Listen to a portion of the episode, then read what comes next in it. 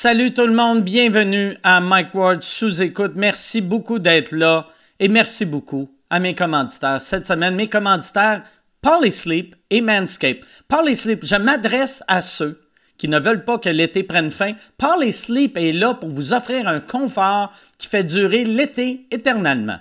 Du 22 août au 5 septembre, ça arrive bientôt, hein? Du 22 août au 5 septembre, profitez de 25% de rabais sur la gamme de matelas préférée des Québécois seulement sur polysleep.ca avec le code promo MikeWard25. Mais faites attention, ça pourrait vous donner envie de snoozer un peu plus longtemps. Alors que l'été se termine ailleurs, ce n'est pas le cas. Chez PolySleep, utilise le code MikeWard25, obtiens 25% de rabais sur polysleep.ca. Et Manscaped.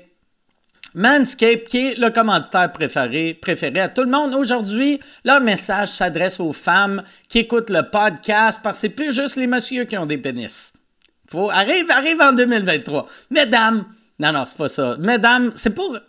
Ah, regarde, câlisse, là. Je peux juste lire mon annonce. Mesdames, l'homme de votre vie a-t-il beaucoup trop de barbe sur le visage? Les sponsors de l'émission d'aujourd'hui, Manscaped, ont la solution parfaite pour vous, avec leur tout nouveau rasoir électrique Handyman. S'il ne l'a pas déjà, cet appareil est le complément parfait de leur kit Beard Hedger Pro. C'est, regarde, le Handyman va laisser la beauté de ton homme s'épanouir avec un gamme de looks différents. Rendez-vous sur manscaped.com, utilise le code WARD20 pour bénéficier d'un rabais de 20% et de la livraison gratuite. Commandez donc dès maintenant le tout petit rasoir Handyman pour compléter la trousse beauté de ton homme. Ils ont des rasoirs à barbe, des trimmers à barbe, des trimmers à poche, des queues. Il va avoir une belle queue, il va avoir des belles couilles, il va avoir une belle...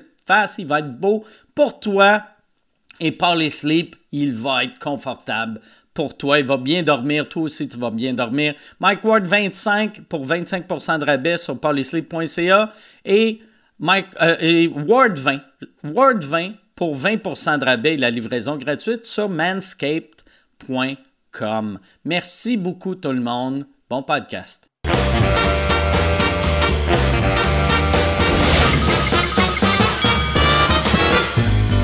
En direct de Bruxelles, voici Mike Ward sous écoute. Merci beaucoup. Bonsoir. Bienvenue à sous écoute. J'aime ça que tous les Belges dans la salle faisaient. Ça se dit pas Bruxelles. C'est Bruxelles qu'on est supposé dire, mais nous, en tant que Québécois, on dit Bruxelles tout le temps, puis je suis désolé. Moi, Yann, c'est ta première fois au pays. Ouais. Est-ce que tu as visité le Manneken Pis? Non, j'ai pas visité. Michel n'arrêtait pas de m'en parler. Pour lui, c'est l'événement du siècle. Des petits pénis, il aime ça. Mais c'est très... Pas vrai, là. Tu sais, Bruxelles, c'est tellement beau. T'as-tu visité un peu? Tu t'es-tu promené un peu? Oui, puis je suis allé voir le musée de Banksy. Je me suis promené un peu dans les rues. C'est vraiment beau. Tu sais, il y a 1 million d'affaires qui méritent d'être des endroits touristiques. T'as la Grand Place, t'as les parcs, t'as les musées, t'as les églises. Mais en tant que touriste, tout le monde fait « Je veux voir le Manneken Pis ». Mais le Manneken Pis, tu sais, c'est une petite statue qui a été inventée par un pédophile. C'est quand même pas vrai, là. T'es comme, c'est qui a... Tu sais, parce qu'au début, ça devait être comme « Hey, on va-tu voir ça? » Non, il y a un petit gars tout nu là-bas. Puis l'abbé, le premier jour, on est arrivé hier, il était habillé. Aujourd'hui, ils l'ont crié sa poêle. Il arrête-tu de pisser des fois ou il pisse tout le temps? Il pisse tout le temps? Jamais. Fait que ça, il est jamais... OK. Je sais pas pourquoi. Je pense que ça m'impressionne, ça. Il pisse tout le temps. Il pisse non-stop. Et c'est... oui, c'est ça. C'est drôle que c'est si populaire que ça. Mais, puis, une autre affaire, je voulais vous parler avant d'amener mes invités sur scène. La Belgique est la raison pourquoi on avait décidé de faire sous-écoute à l'extérieur du Québec. Michel, qui est mon gérant, était venu il y a une couple d'années à un festival. Michel, sais-tu à Liège ou c'était à Bruges que tu étais venu? C'est à Louvain. À Louvain quoi? Louvain-la-Neuve. Ou comme on dit au Québec, Luxnain. Mais Michel était venu à ce festival-là, était allé à ce festival-là. Et c'était à l'époque que le podcast commençait à marcher. On avait eu Jer Alain qui était venu, qui était très saoul et qui criait « Signe-moi Michel, signe-moi Michel ». Michel marchait dans la rue et là, il y avait des Belges qui criaient « Signe-moi Michel, signe-moi Michel ». Et là, lui, quand il est revenu, il était comme « Faut aller en Europe ». Et c'est la raison. Fait que c'est à cause de Michel et des Belges qui se moquaient de lui qu'on est ici. On est ici. Hey, on va... Merci, Michel. Ben, merci, moi. Ouais, merci, merci à moi. Et l'autre raison que je voulais venir en Belgique, c'est un de mes invités. Je vais vous présenter mes invités. Il y en a un que c'est un gars que j'adore. Ben, les deux. Je les adore, mais il y en a un que je connais mieux que l'autre. Et celui que je connais mieux, c'est celui que j'aime le moins. C'est... Non.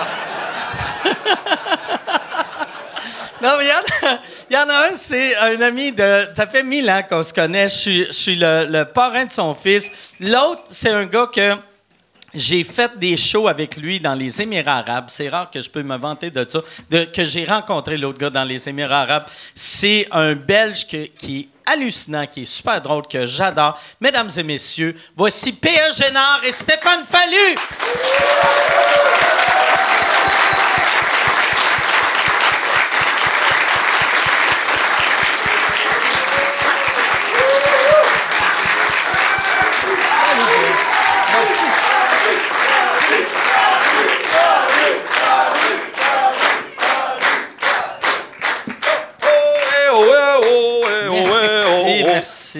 Merci beaucoup. Ah. Merci les gars d'être là. Mais merci pour l'invitation. Mais merci, parce que tu m'as payé l'avion en plus. Merci, ah ouais. Mike. Ouais, j'ai payé l'avion. J'ai payé son avion. Hey, merde, c'était le fun. Hey. En plus, ils m'ont laissé passer. Toi, t'es déjà venu une couple de fois en Belgique. Hein, ça fait 23 ans que je suis pas venu en Belgique. Puis j'étais venu faire de l'impro. Quand j'ai à 20 ans, moi, je suis sorti de la maison puis j'ai décidé de... faire un mois à Bruxelles, puis me promener. À Bruxelles? À Bruxelles. Puis j'allais aussi à... On avait été à Bruges, à Gand, tout ça, puis on disait tout le temps « Gruge-Gland ». On trouvait ça drôle. Je vais aller à Gruge, je vais aller à Gand, à Gland, je veux dire, Gland. C'est ça le gag. C'est le fun, l'humour belge. Il rit beaucoup aux jokes de graines. Mais c'est le fun de voir, mais ça a changé. Les gens, ils ont... la ville, là, vraiment, là, c'est bravo. Vous avez bien réussi. Puis... C'est un beau projet à Bruxelles. Un beau petit projet. T'sais, au début, j'étais tout petit, puis en fait, on va investir là-dessus. Bravo de croire en votre projet. J'aime ça que c'est drôle, tu sais, quand quelqu'un d'un autre pays vient dans ta ville et te félicite quelque chose, au moins vous avez pas fait. Là, des fois, le monde aurait fait « Ouh, c'est vrai qu'on a... » Tu sais, c'est bizarre quand tu te fais féliciter pour ta ville, mais t'es fier. Ouais, ben... Tu sais, au Québec, on est fort là-dessus. Mais c'est parce qu'en fait, on est surpris. OK, c'est vrai? Mais tu dis « c'est beau » et nous, on se dit « ah bon ». C'est vraiment beau, par exemple. Vraiment, c'est une... Même quand tu m'as dit tantôt que tu trouvais ça beau, j'étais surpris, quoi. Ah. Je me suis dit, mais il a été où? Parce que moi, je passe souvent dans Bruxelles et j'aimerais bien que tu me dises les endroits, comme ça je vais les découvrir. Parce qu'il y a plein d'endroits où... Ouais, mais on reste 2 jours, hein. C'est 2 jours, c'est beau 2 jours. Ben oui, nous, on est là tout le temps et c'est pour ça qu'on n'applaudit pas. Quand tu dis c'est beau, on se dit « ah, mais reste 2 jours ». Vous n'êtes pas fier, c'est quand même, c'est beau, c'est quand même, t'es pas fier un peu, tu fais pas « ah, c'est le fun », c'est pas... Ouais, mais ça, c'est en Belgique, en fait. On est fier de rien, mais on est content. OK. C'est une dynamique de... On est vivant. C'est la même chose, c'est comme, mettons, tu sais, les Schtroumpfs ont été inventés ici, Tintin. C'est la même chose, vous devez être fiers des Schtroumpfs. Non, on est au courant. OK. Oui, ça a été fait chez nous, et voilà. Mais c'est de quoi... C'est de quoi vous êtes plus fiers? On va dire que, tu sais, on va dire, je reviens chez nous, je vais parler avec mes enfants, ils vont dire de quoi les belles le sont fiers. Le petit garçon avec le beau pénis. C'est vrai que Manneken Pis, c'est une institution, mais sinon, non, dans les fiertés belles. Bon, il y a la bière. Où là, c'est vraiment. Et en fonction des scores, il y a l'équipe de football. Mais ah ouais, si, tu l'as eu 8-12 ans. Quoi? Hein? Hey! Ça va bien, l'équipe? Ben non, c'est vrai. Non, mais moi, je parle pas. Honnêtement, moi, je sais que vous êtes vraiment fan. Nous, tu sais, c'est le hockey. Nous autres, le foot, on n'est pas. Mais vous êtes fiers. Là, de... Ben moi, je suis comme vous, le foot, mais je suis hockey non plus. Okay. C'est quel sport que t'aimes? La bière. OK. Moi, non, en fait, j'aime bien regarder du rugby, mais je m'endors. Mais t'as le 16 d'un joueur de rugby, tu pourrais jouer. Non, c'est vrai que je suis balèze. Mais t'as des belles oreilles, mais quand même, tu pourrais jouer. Non, j'ai déjà... Mais j'ai été supporter, j'ai été sur le bord du terrain, et moi, je suis trop fragile. Il y a du contact fort. Et moi, je préfère vraiment boire et faire « Allez-y » Puis chanter. Oh, allez, frapper, tout le monde. Le public, je comprends jamais les tunes. Il y a trop de fun. Ouais, ben donc moi je chante ça. OK. Mais là, vous n'avez pas chanté, là, mais à la fin de la soirée, vous chanterez. On n'a pas très bien reconnu le chant non plus, du coup. Mais... C'était dur de suivre, mais il y avait un... Mais je connais aucune... mais t'avais le bon truc, hein, c'est les bons mots. C'est vraiment... Mais en fait, tu dois mettre de la conviction. Et tout le monde fait « Il a raison ». Mais sinon, ouais, non, moi, je suis pas très sport, en fait. Je suis plutôt... j'aime bien regarder de la comédie et j'aime bien manger. OK. Ah. Bon, je crois que ça se voit, ça, par contre. Non, pas du tout. Non, mais quand on... Ça se voit. Ils sont beaux, tes seins. Merci. T'es très beau, ça. Mais t'as de l'air fort, tu sais. T'as pas de l'air gros, t'as de l'air fort. Non, c'est parce que, en fait, j'ai un T-shirt en dessous qui serre un peu. OK. T'as comme une gaine. Non, c'est pas une gaine, c'est juste qu'en fait, j'étais moins gros avant... Et j'avais pas assez d'argent pour remplacer tous les t-shirts. Du coup, les t-shirts ont compressé la chose et je mets juste un polo au-dessus qui... Ça passe. Et du coup, j'ai l'air d'un sorteur de boîte de nuit. Mais pas crédit. Colin, j'ai pas vraiment peur. Tu vas sortir, hé, boy. Mais... Oui, il te sort en mangeant des frites. Il mange des frites. Est-ce que tu as terminé? Hein? Mais je mange avec. Quand on s'est rencontrés, t'étais plus mince. Moi, j'avais 25 kilos de moins. 25 kilos? Oui. Ça, pour le Québec, c'est 45 livres. Je préfère en kilos. Ah, hein. Ouais. Moi, quand je regarde mon argent, j'aime mieux avoir l'argent canadien qu'euro. Moi, je suis 20 euros. Et c'est combien en dollars canadiens? Beaucoup trop pour moi. Oui? OK. Ah ouais. Non, c'est beaucoup. Ben non, vous avez une monnaie qui est forte. Mon 20$, il faut pas... Oui, nous, quand on vient ici, on se sent vraiment pauvre. Ouais. C'est vrai? On est pauvre. Ouais. Tout ben, on n'est pas pauvre parce qu'on est riche au Québec, mais ici, on est pauvre. Mais Mike, pas moi. Moi, quand je lave son auto, là, je fais de l'argent. Merci, Mike. J'aimerais dire ça. Quand on vient ici, Fallu est pauvre. Mais je paye jamais. Ah, que c'est cheap. Non, okay. Tu payes. Il paye. Est-ce que je peux avoir un refill? Ah. Pareil. Excusez, ça se dit, il y a plein de trucs. Mais on parle d'argent, c'est drôle, parce que moi, quand je venais à l'époque, c'était avec les... c'était en francs belges. C'était en francs belges, là, c'était 36, 24, on faisait juste du calcul, je comprenais jamais rien. C'était 276 euros belges, après ça, t'allais en France, c'était 4. Ouais, alors nous, c'était pas 76, c'était 76. 76. Ouais, 95. Ouais, ouais, parce qu'on est resté sur des chiffres cohérents. Ouais. Surtout avec le 80. Oui, alors ne rentrons pas dans le débat. Ouais. Non, c'est pas 70, c'est 70. Sinon, ça n'a aucun sens. OK, fait que ça va être 80, mais non, 80. Mais ça, je comprends pas. Ça, je comprends de pas être fier de ce bout-là. Mais pourquoi c'est pas 80 ou 80? Personne ne nous l'enseigne. Du coup, moi, pas d'explication. Okay.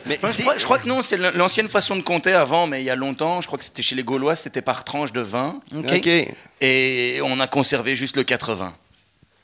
Et tout le reste, on a changé parce que c'était chouette. Ah, c'est intéressant. Mais oui! Les maths, en général, ça fait cet effet-là. Septembre, octobre, Non, ça, c'est des mois. Ouais. Okay. Février. OK, je pensais que c'était des saisons. Il fallait que je paye en saison.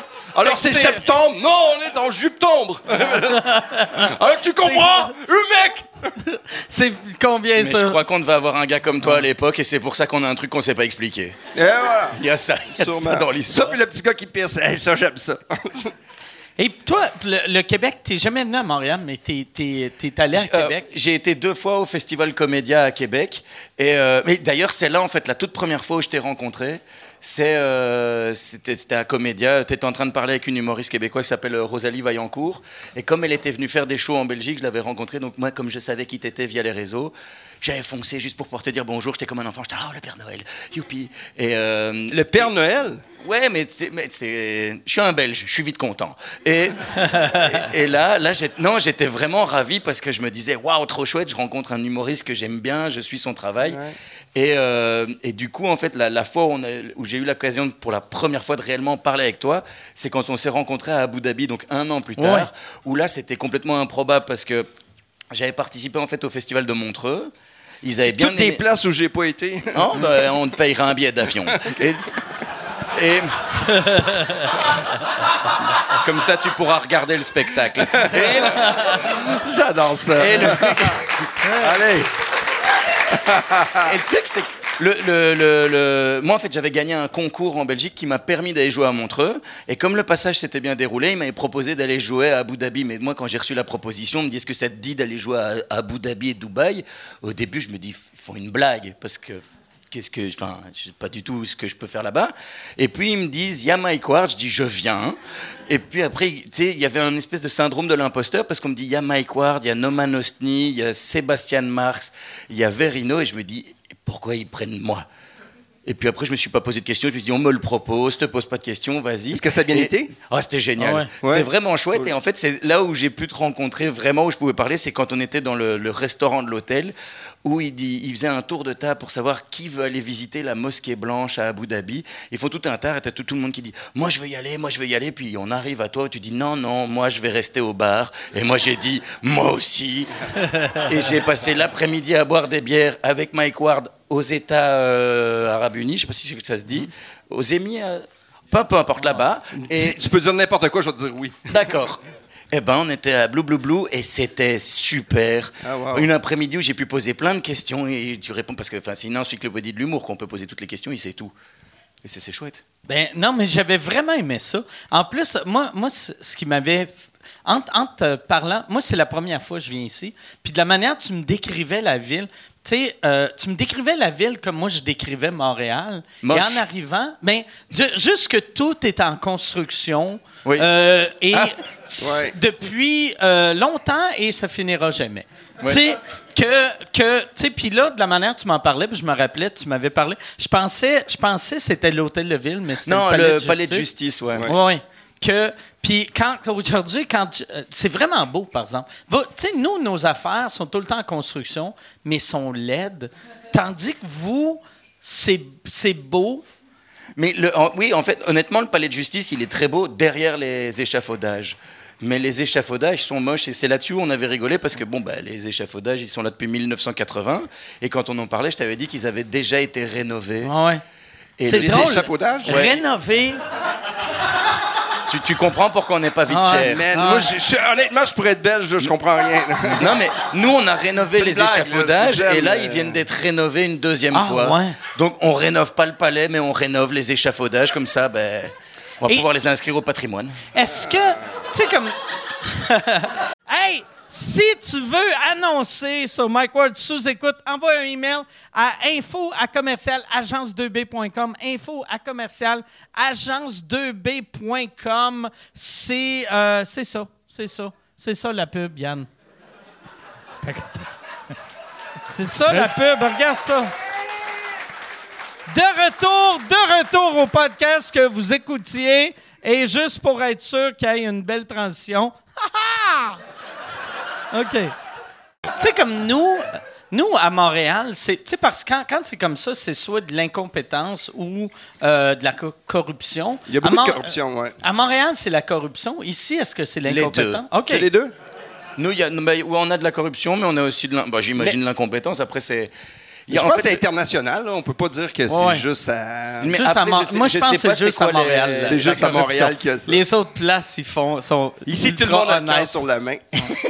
Mais non, mais après, c'est pour les travaux publics. Je ne sais pas comment ça fonctionne au Québec, les niveaux de pouvoir. Mais en Belgique, on est un petit pays, on a 6 gouvernements. Du coup... Il y a 6 gouvernements? Eh ouais, et ça tourne pas. C'est le fun. Vous avez un roi, vous n'avez pas un... Comment il s'appelle?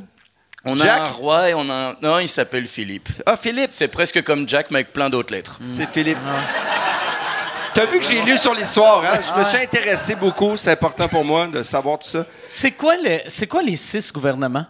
Alors, il y a le gouvernement fédéral pour tout le pays. Okay. Il y a le gouvernement flamand donc pour la Flandre. Il y a le gouvernement wallon pour la partie francophone de Belgique. Il y a le gouvernement pour la région germanophone, parce que nous avons une petite région germanophone. Oh, ils sont cute, eux autres. On peut les flatter. Oh.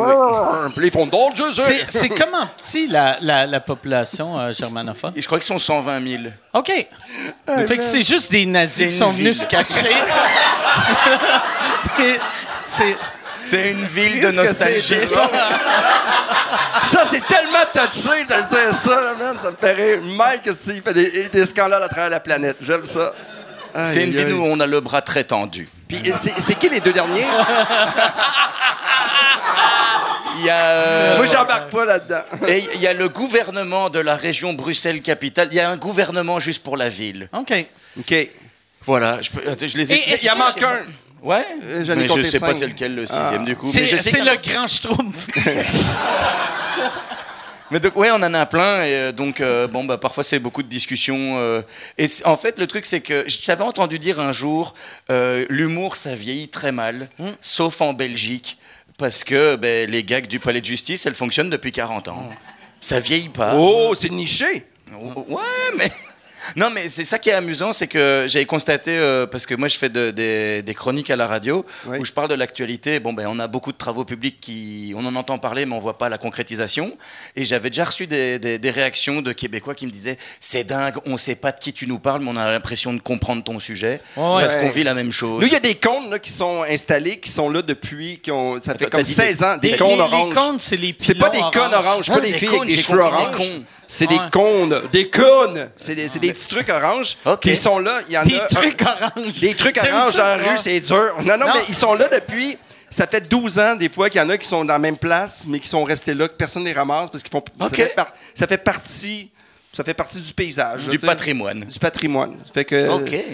Bah. Il fallait que j'intervienne avec quelque chose de punché, mais j'ai manqué mon coup, je pense. Non, c'était très bien. Hey, mais... Mais genre par rapport à ça justement, il n'y a personne qui réagit sur le fait que ça reste dans le décor, c'est devenu quelque chose de normal. Mais au Québec, je pense qu'on aime chialer, puis après on bouge pas, on fait rien. T'sais, mettons, on est tellement les mêmes. Non mais on est. Moi je trouve qu'on est des cousins. Je trouve que les Belges puis les Québécois, on est les alter ego. On se ressemble beaucoup sur plusieurs points.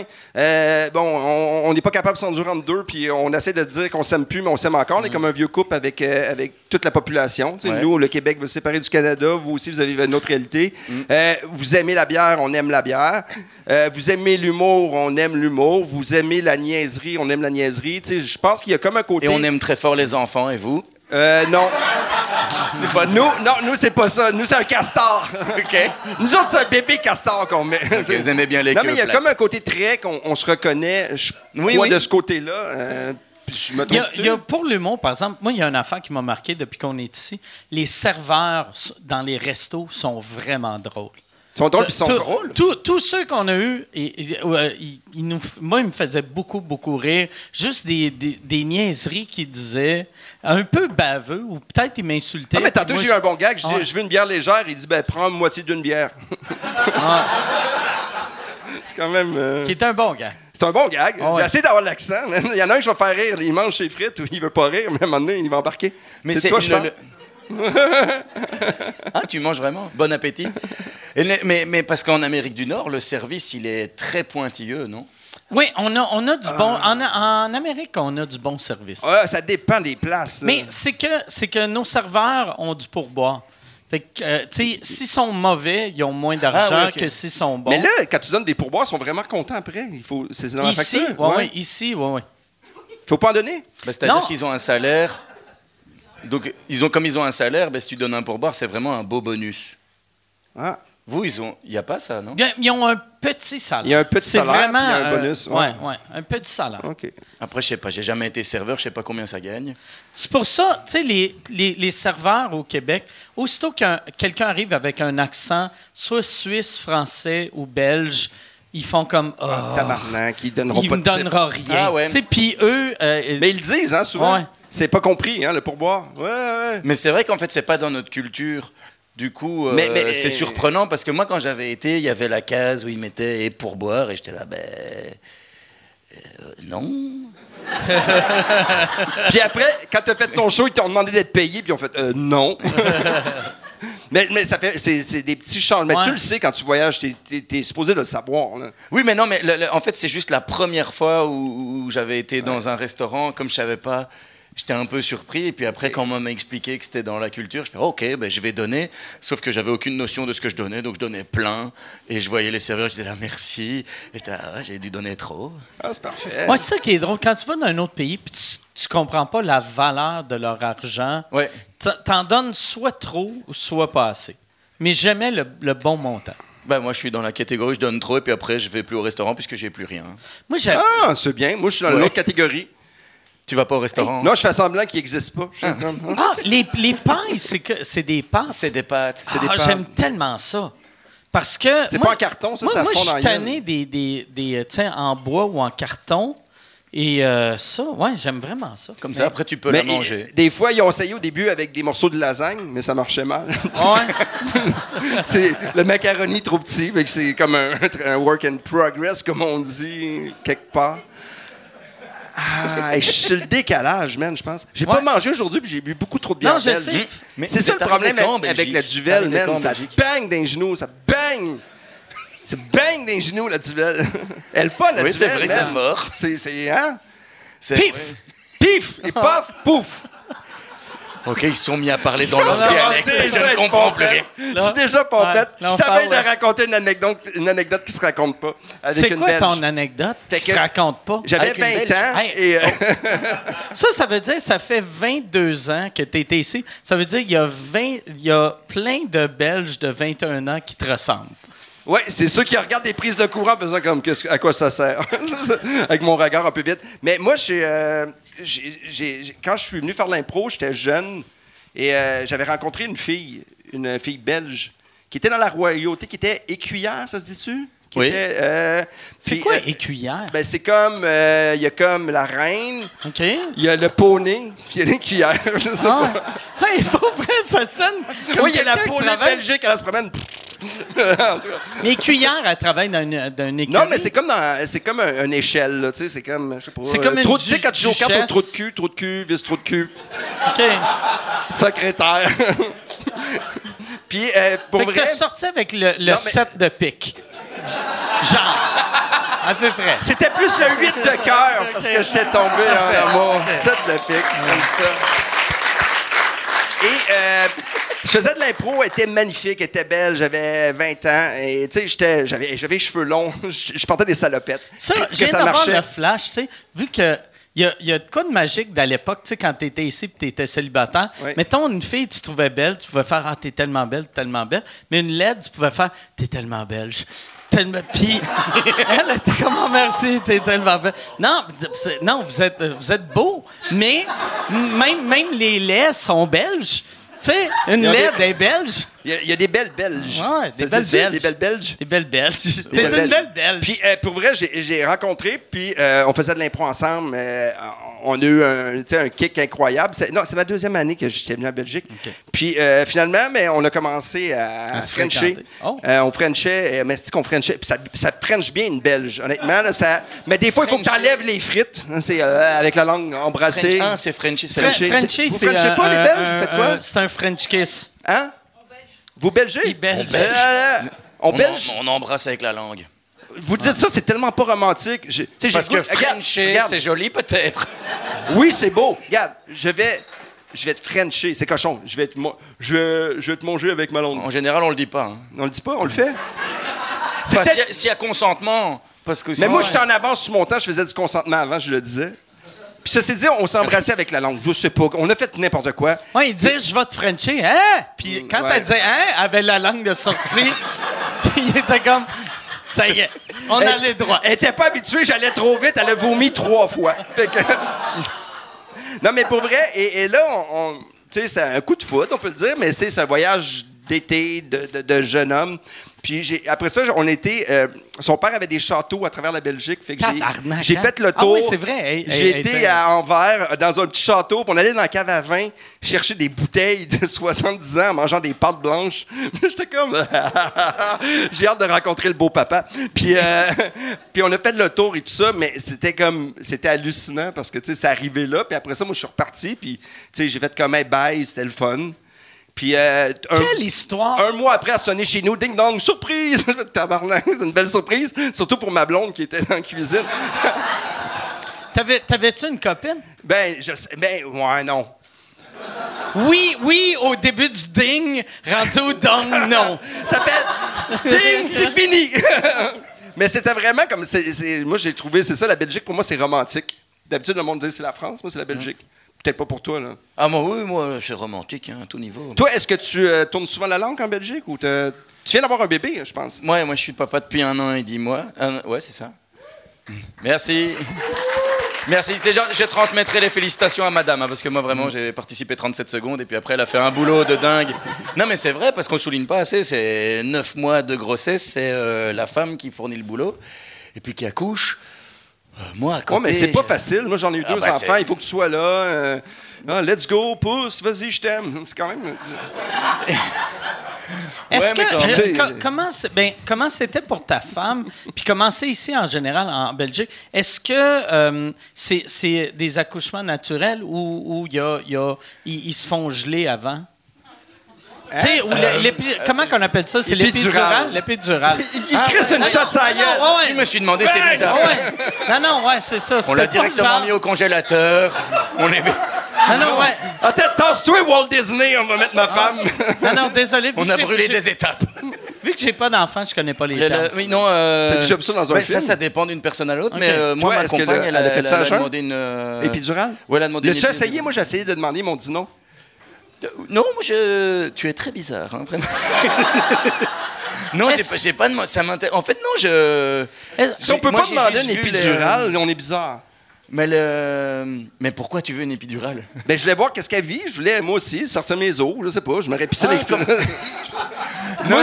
Je m'avais mis un petit jambon tapé sa bédaine. Non. Tu sais, je voulais revivre le moment avec elle. Non, je voulais trop taquer. Je voulais trop taquer pour tout vivre. À jeun? Oui, là, complètement. Mais elle a demandé une épidurale. Mais le truc, c'est qu'au moment où le bébé pouvait sortir, il a décidé de remonter. Ah non, il a vu la vie, puis il y avait un saumon. C'est les Bruxelles. Oui, c'est vraiment le saumon. Et du coup, à ce moment-là, en fait, le gynécologue a dit, parce que ça a pris du temps... c'est pas facile, hein, quand ta blonde a fait ça. Là, tu sens comme... Tout le truc, en fait, c'est que le matin où ça s'est plus ou moins déclenché, c'est le 8 septembre 2021. On est dans le lit et ma compagne est 70. Assise. Pardon? 70? Presque. Septembre.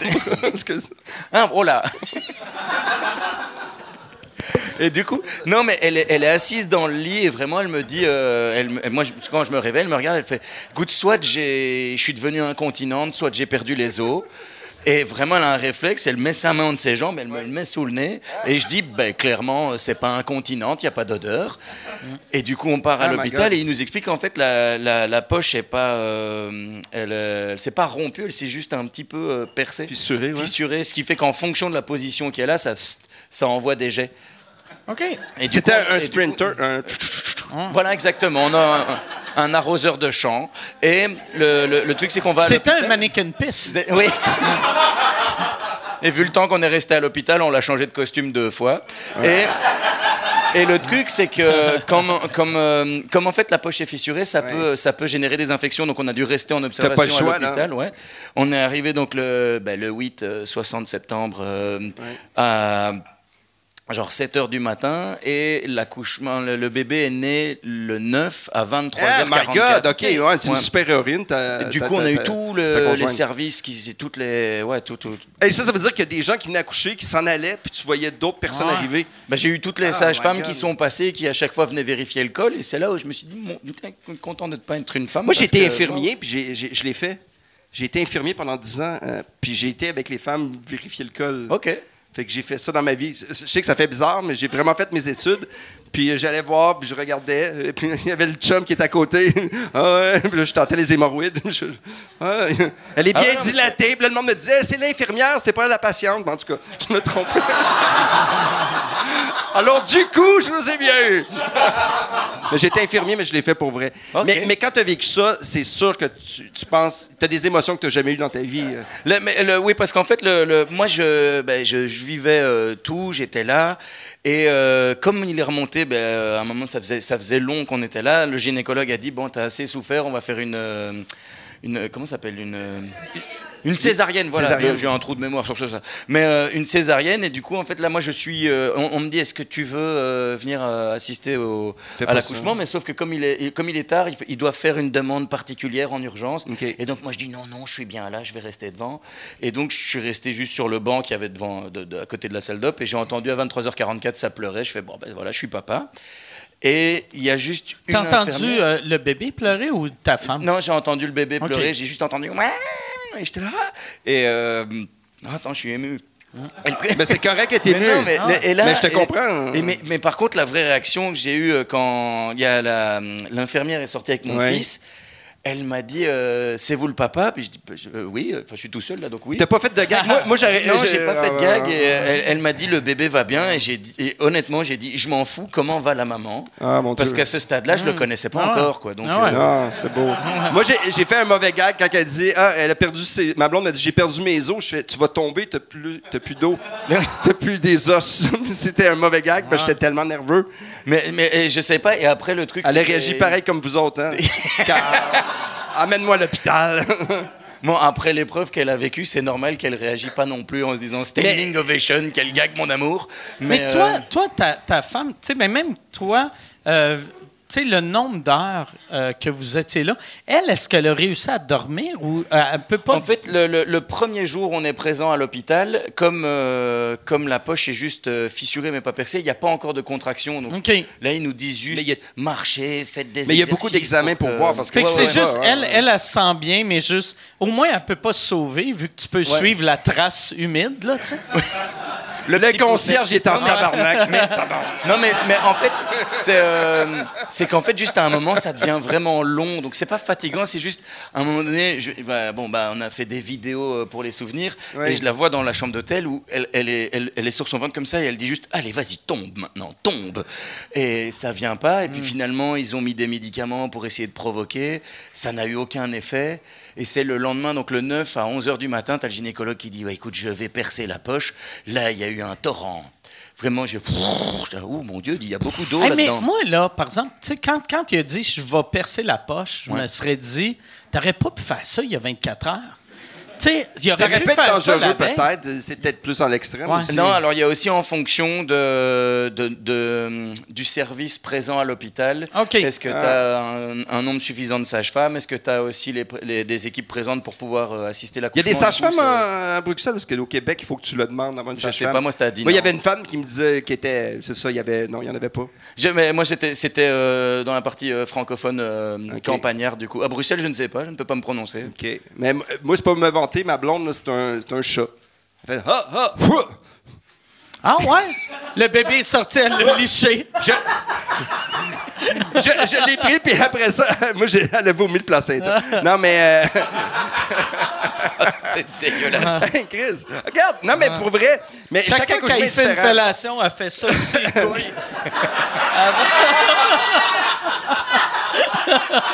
Qu'est-ce que t'as connais? Elle l'a déjà fait. Mais moi, là, tu sais, quand t'as ton enfant, c'est le plus beau moment. Puis Arthur, tu l'as dit, t'es le parrain d'Arthur. Puis quand Arthur est arrivé, moi, j'étais en tournage. Je m'en allais faire un show. Je faisais un show de pêche. Je sais pas pêcher à travers les grandes forêts canadiennes. comme vous dites. Oui. C'est le soleil, oh, le fort à collagène. Non, il va pas. Mais là, j'ai fait un tournage là-bas, puis j'ai dit à mon équipe, quand ma blonde me dit, ben j'ai perdu mes os, j'ai fait, hey, je vais laisser tomber l'équipe. Puis l'équipe était super gentille de me dire, OK, tu peux y aller. Puis je suis tellement épais, je suis parti en courant, puis ils ont fait, Fallu, c'est 2 heures d'ici. Fait que prends ton auto, je fais, ah ouais, c'est vrai. Je suis tellement nerveux. Je suis comme parti, je fais, quoi, là, c'est je fais là, j'étais Forrest Gump.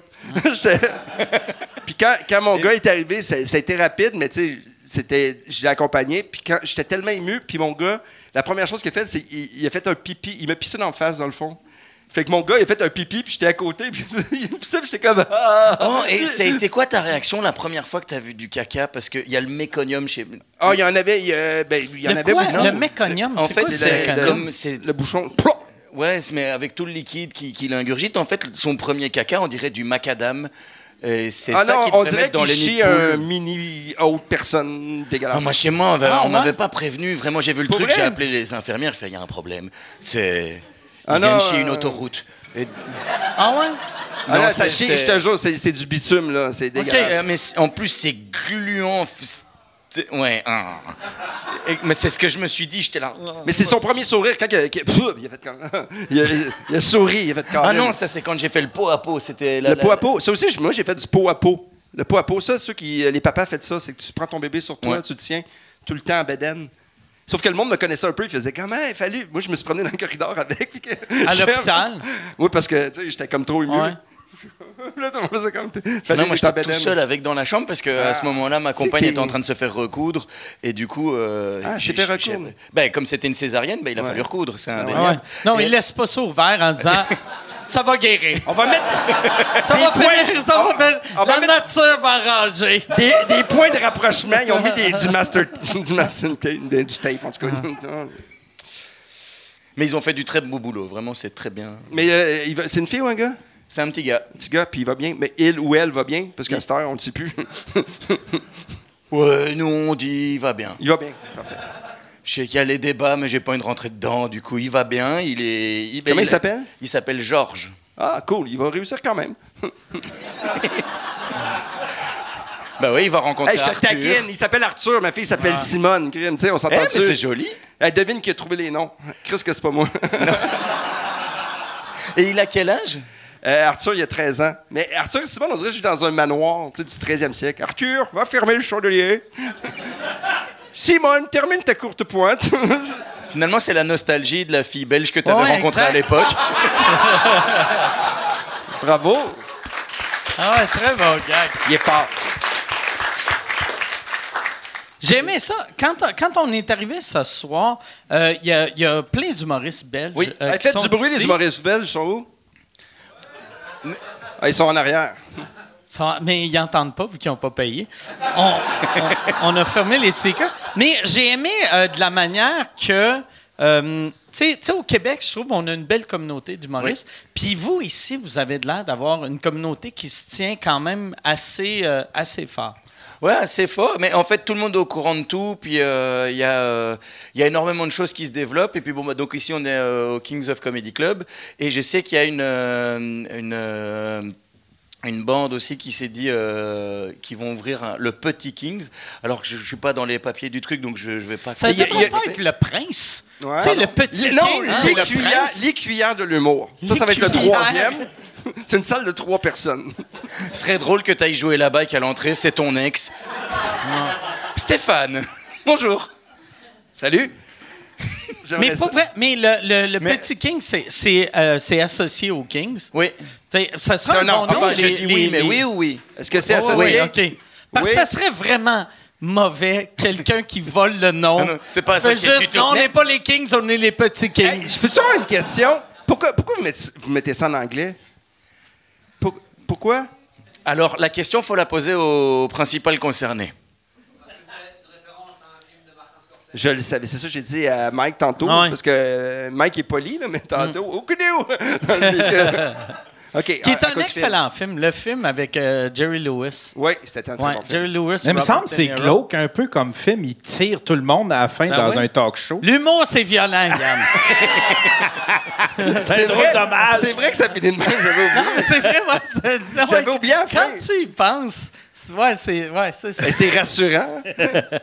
Là, c'est le fun. Lui, il va se coucher à soir en faisant « Yann a raison, j'ai fait une erreur. » Vous êtes combien d'humoristes à peu près belges qui vivent de ça? Ah, tout de suite, c'est beaucoup moins. Mais vivre, on peut vivre pauvre, là, tu sais.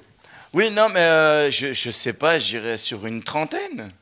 C'est qui le plus connu? C'est qui celui là, qui est votre star, là, qui fait toutes les shows télé et tout le monde fait comme « Ah, il est bon, je l'aime, je le désire. » Alors, il y a... le fonctionnement, c'est que...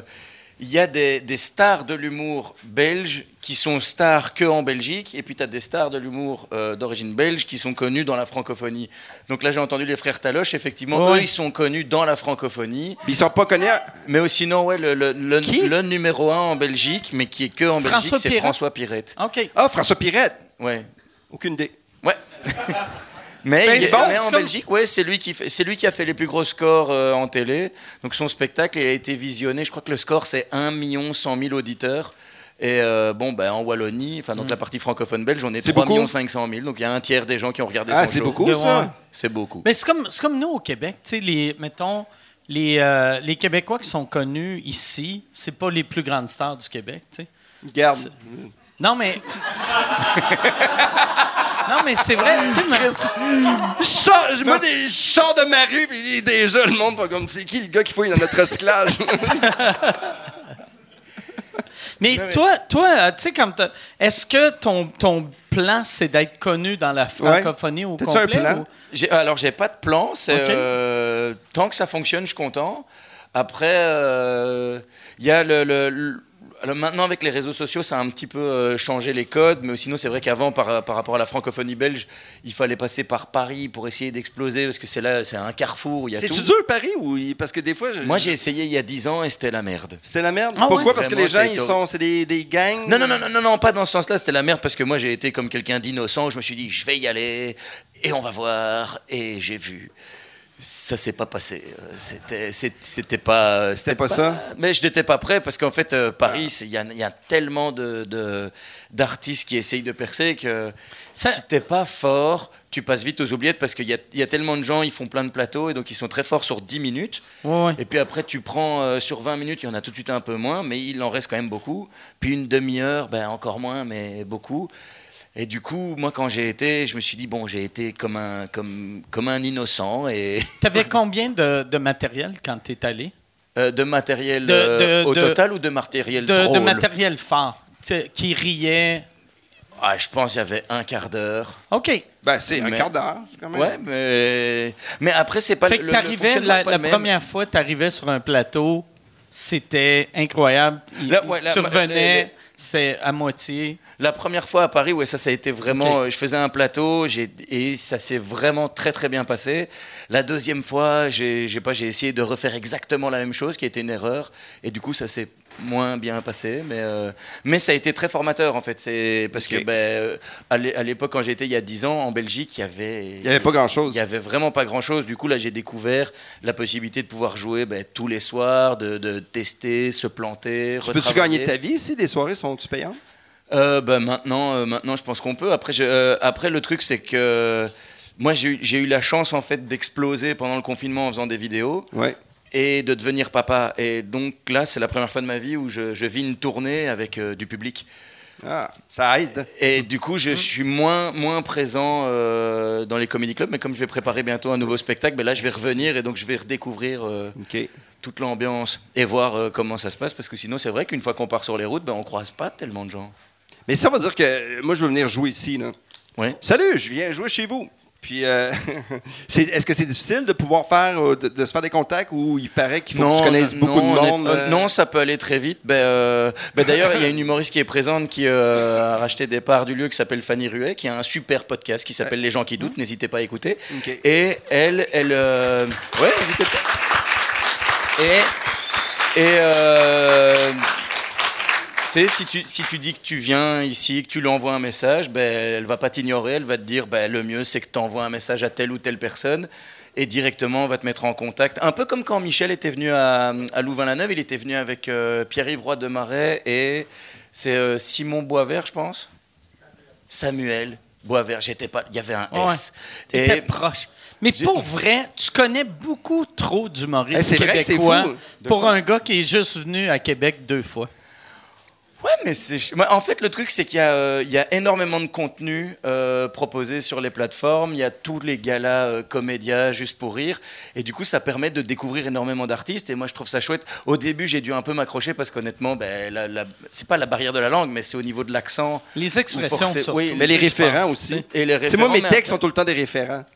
Mais à partir du moment où ça intéresse un peu, après, on commence un tout petit peu à comprendre. Puis sinon, il suffit de poser la question. Moi, je te comprends très bien. Oh, c'est vraiment gentil. Quand tu as eu ta fille, puis ça a pris 10 minutes, j'ai tout compris, c'était facile. Mais j'aime ce côté-là, mais quand tu t'en viens à Montréal, si tu viens à Montréal, t'as-tu hâte d'y aller pour vrai? Parce qu'il y a beaucoup d'humoristes français, belges, suisses qui disent on a hâte d'aller jouer à Montréal, c'est comme la Mecque de l'humour. Mais... Pour toi, ou ça ne l'est pas du tout? En fait, j'aimerais bien aller jouer à Montréal, mais j'ai peur. T'as peur? Ben oui, parce que justement, il y a cette réputation de c'est la Mecque de l'humour, il y a énormément d'humoristes, et la façon de travailler, j'ai l'impression, est un peu différente. On a déjà eu des élèves de l'École nationale de l'humour qui sont venus jouer ici. Okay. C'est un humoriste belge qui s'appelle Étienne Serre qui était venu faire l'école et qui après avait fait un pont entre les deux pays. Il a fait venir donc des classes. Donc c'était ceux qui étaient les finissants et ils venaient, ils présentaient un spectacle et on voyait à quel point ils étaient toujours en train de retravailler leur numéro et quand ils sont venus donc à cette période-là, nous on était moins dans le directement de travail, c'était un bon numéro et tu vis avec lui pendant un petit moment et quand j'avais vu ça j'étais là, ok eux c'est vachement plus sérieux, c'est vachement plus intense et ils vont observer tout. Moi, j'avais jamais constaté ça. Après, comme j'habite en Belgique, le truc, il y a des éléments qui nous échappent. Mais genre, Rosalie Vaillancourt, quand elle est venue, la première chose qu'elle a dit, c'est « Vous avez des sauces pour tous les jours ». Et moi, j'étais là, peut-être, on a des sauces, quoi. Et elle avait fait tout un numéro, mais 3 minutes, juste sur là-dessus. Toutes les sauces qu'on peut trouver en Belgique. C'était à mourir de rire, et on voyait tous les Belges qui étaient là, « Elle a raison, elle a raison, ah, c'est ça. Elle a raison. » Et moi, j'avais trouvé ça super drôle, et je m'étais dit, « Waouh, elle pousse loin son observation, parce que vraiment, tu sais, pour moi, la sauce, c'est normal. » Et du coup, voir quelqu'un qui pousse l'observation juste sur ça, je m'étais dit, « Ok. » OK, il faut pousser plus loin. Il faut toujours... mais non, mais ça va vite, il faut pousser aussi, loin. Mais t'es pas obligé, ceci dit. Aussi, là. Souvent, ça, on dirait que c'est quasiment plus facile quand t'arrives à une nouvelle place de découvrir les choses qui surprennent. T'sais. Mais si toi, toute ta vie, t'as eu une sauce différente à tous les jours, tu penses que c'est normal. Puis nous, au Québec, on a de la sauce brune, puis... Puis de la sauce, j'allais dire italienne, mais aux tomates. Fait que t'es comme, bon, ben... Il y a la sauce hot chicken. Oh, on a de la... Mais qui est la sauce? Il y a la sauce béchamel. Ouais, la sauce ketchup mayo, mais tu peux les mettre ensemble. Ça, c'est hallucinant. Peux-tu? Avec un peu de whisky. Ouais, bien sûr, de whisky. On vient d'écrire un numéro à Rosalie. Voilà. Aïe, aïe, aïe. Mais donc, ouais, non, moi, en fait, ça me fait peur parce que je me dis, ben. Mais il faut pas que tu aies peur, il faut que tu viennes t'amuser. Je crois que j'ai peur partout. Pour vrai? Oui, parce que c'est. Tu sais, il y a quelque chose de génial, mais après, il y a aussi quelque chose d'effrayant. Et donc, moi, la première fois que j'avais été joué à Québec, j'ai dit, mais. Avec qui t'as joué? Qui était fin? Qui était plate? Y avait-tu des bitches? Non, ils étaient tous chouettes. Oh, c'est plate. Mais après, où tu jouais? Est-ce que tu te rappelles dans quelle salle? Palais Montcalm. OK, qui est quand même un grand théâtre. Non, alors il y avait la petite salle. La première année où j'ai été, c'est 2016. En haut, là, la petite salle en haut. Oui, la petite salle. Et en fait, c'est là, c'était... C'est combien de temps? Je l'ai jamais vu. Oh, c'est 120, je crois. OK. Puis il y en a une plus haute, elle, c'est 15. Puis en haut, t'es tout seul parce qu'il n'y a pas de salle. OK. Non, mais là, en fait, le truc, c'est que... Comédia est partenaire du Festival du Rire de Liège. Ouais, ouais. Et quand moi, j'avais gagné donc, le concours à Liège, les festivals partenaires, c'était Comédia. C'est sur quoi ton numéro? Je te demande pardon? Tu as gagné ton concours, c'était quoi ton numéro? Excuse. Je sais plus. Je sais plus du tout, mais ça devait être drôle. Okay. Enfin, j'espère, ou sinon, ça devait vraiment être plombant comme soirée. Ouais, mais ça, c'est quand même incroyable, tu sais, que quand tu gagnes un concours comme ça, d'habitude, un concours, tu gagnes un prix, mais là, quand c'est associé à plein d'autres... Moi, je trouve que ça a été une idée brillante. Et, tu sais, que c'est même pas... Tu sais, Liège ou Comédia sont même pas associés à Montreux, mais que tu aies pu aller à Montreux avec ça. Mais par contre, là, ça vient de changer. Liège vient de s'associer à Montreux. Okay. Ça vient d'être annoncé, mais moi, quand je l'ai fait, en fait, Liège, donc, était... partenaire avec Comédia à Québec, Morcho Rire en Suisse et le Marrakech du Rire au Maroc. Et du coup, moi, quand j'avais gagné, au lieu de recevoir une statuette qui prend la poussière chez toi, tu reçois 3 billets d'avion. Ah, wow, tu aurais pu y participer, vu qu'on te les offre souvent. Non, mais... Non, mais je me suis inscrit, puis on fait « Ah non, t'as mal rempli le formulaire. Il faut que t'ailles chanter à l'Eurovision, tabarnak. Je sais pas chanter. » Du coup, j'ai été à ta place et merci du fond du cœur, c'était génial. Non, mais le truc, c'est que là, on a découvert en fait l'humour dans la francophonie, mais quand on fait le voyage donc avec un Marocain, un Suisse et un Québécois. On dirait une joke. Et... une fois, un Belge, un Suisse, puis un Marocain qui prend l'avion. Et oui. Et c'était... le Québécois, c'était Alexandre Bisaillon. Okay. Ah, il est fan. Et lui, c'était la première fois de sa vie qu'il voyageait en avion. Il est nerveux, hein? Ah ouais. Oh, c'était génial. Ah, ce qui est nerveux, Bisaillon, il est super comme quand on va s'écraser, man. C'est super parce que, en fait, lui, il est hypocondriaque. Oui. Et moi, j'aime moyen l'avion. Et on était l'un à côté de l'autre. Pas vrai. Et, ouais, on était deux comme ça dans l'avion. On fait, on va s'écraser, on va s'écraser. C'était génial parce que c'est long. T'as pas écouté de film? Non, j'ai écouté Alexandre. Okay. Il avait peur et donc ça me rassurait. Et fait que vous avez fait aussi le festival de Marrakech. Oui, on a fait le festival de Marrakech. Mais alors, en fait, la particularité à Marrakech, c'est quand on va jouer là-bas, en fait, on joue pour énormément de Français qui font le déplacement. Okay. Donc, je n'ai honnêtement jamais joué pour des Marocains. J'ai joué pour des Français qui étaient au Maroc, okay. Contrairement à la Suisse et au Québec, où là, j'ai vraiment joué pour... Mais même chose, quand on a joué dans les Émirats arabes, on jouait devant... des Français qui vivent dans les Émirats. Ah, mais là, c'était tous des francophones. Il y avait des Marocains, des Tunisiens. Il y avait un couple de Québécois qui étaient venus te voir. Donc là, c'était génial d'entendre deux Québécois qui étaient « Non, on est venus pour toi ». Et moi, j'étais là. Il y a vraiment des francophones de partout. Il n'y avait juste pas de Belges. Il y a eu 0 Belges. Ouais. Il n'y a pas de Belges qui... Non, on ne leur avait pas payé de billets d'avion. C'est plate. Mais moi, j'aurais aimé ça y aller, là. N'importe lequel que tu as nommé, à un moment donné. Mais ils le font plus, je crois. Je pense que c'était la première et la dernière année. Non, c'était la deuxième. Ah, c'est la deuxième. Ils ont fait une première édition. Fait que c'est nous qui l'a tué. Oui. À Dubaï, tu parles? Tu sais, au moins, quand c'est juste une fois, tu fais « Ah, c'était une fausse bonne idée », mais quand ça existait avant, là, tu fais « Ah ouais, c'est peut-être moi le problème ». Mais il y a une vidéo... alors, nous, on n'a pas de vidéo récapitulative de notre édition, mais la première édition, ils ont une vidéo qui récapitule tout. Puis vous, c'est une photo. Non, non, ouais, nous, on a juste une photo, mais il y a une ambiance. Mais ce qu'il y avait de dément, en fait, c'est qu'à Dubaï, il pleut extrêmement peu. Oui. Et quand ils sont passés de Abu Dhabi à Dubaï, il y a eu un orage. Et il n'y a pas d'infrastructure pour dégager l'eau, ce qui fait qu'ils sont restés bloqués 8 heures sur l'autoroute parce que c'était devenu un lac. Un lac? Et ils ont dû attendre. Mais j'ai joué à Dubaï, par exemple, pour les forces canadiennes. J'ai fait un show là-bas. L'armée canadienne avait une base secrète. On est d'accord que cette phrase est complètement improbable. Non, mais c'est vrai. J'ai fait un spectacle à Dubaï, mais dans le cadre. À Dubaï pour les forces. Pour les forces armées, puis c'était. L'armée canadienne. L'armée canadienne. On est déguisés en soldats. On amène du sirop d'érable dans d'autres pays. Ce qui arrivait, c'est que... On tue les gens avec le diabète. On était une gang d'artistes qui ont été là-bas pour encourager les Canadiens, les Québécois qui étaient là. Fait qu'on était sur la base... j'étais en Afghanistan aussi, j'étais à Kandahar. Okay. Après ça, j'étais à Dubaï faire un show, puis c'était juste des anglophones. Puis il n'y avait pas de francophones. Fait que j'ai décidé de faire un spectacle avec une chanteuse qui parle anglais. Puis moi, je faisais mes gags, puis elle traduisait mes gags avec aucune énergie. C'était juste... Je faisais juste des gags de noun. C'était vraiment... J'ai mangé à noun. Et avec aucune émotion. C'est qui la chanteuse? C'est la chanteuse de Me Mom and Morgan Taylor. Me Mom and Morgan Taylor. Oui, qui était un vieux band français, puis c'est une fille incroyable.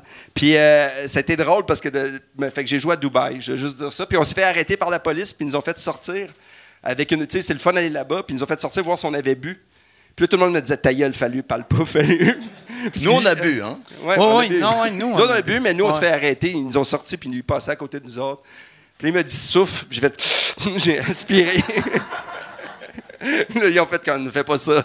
J'ai soufflé un peu. C'était que ça passait. Mais vous dormiez pas sur la base, hein? Il y avait pas. Ouais, on a dormi sur la base à Kandahar. Puis on a fait un show là-bas. C'était un de mes shows. Tout le monde avait un gun. C'était vraiment drôle. Puis j'avais commencé le show en disant vous m'impressionnez vraiment pas. J'ai habité Montréal-Nord. Puis c'est vraiment plus violent que eux autres qui utilisent leur gun pour de vrai. Vous autres, je sais même pas s'il y a des vraies balles.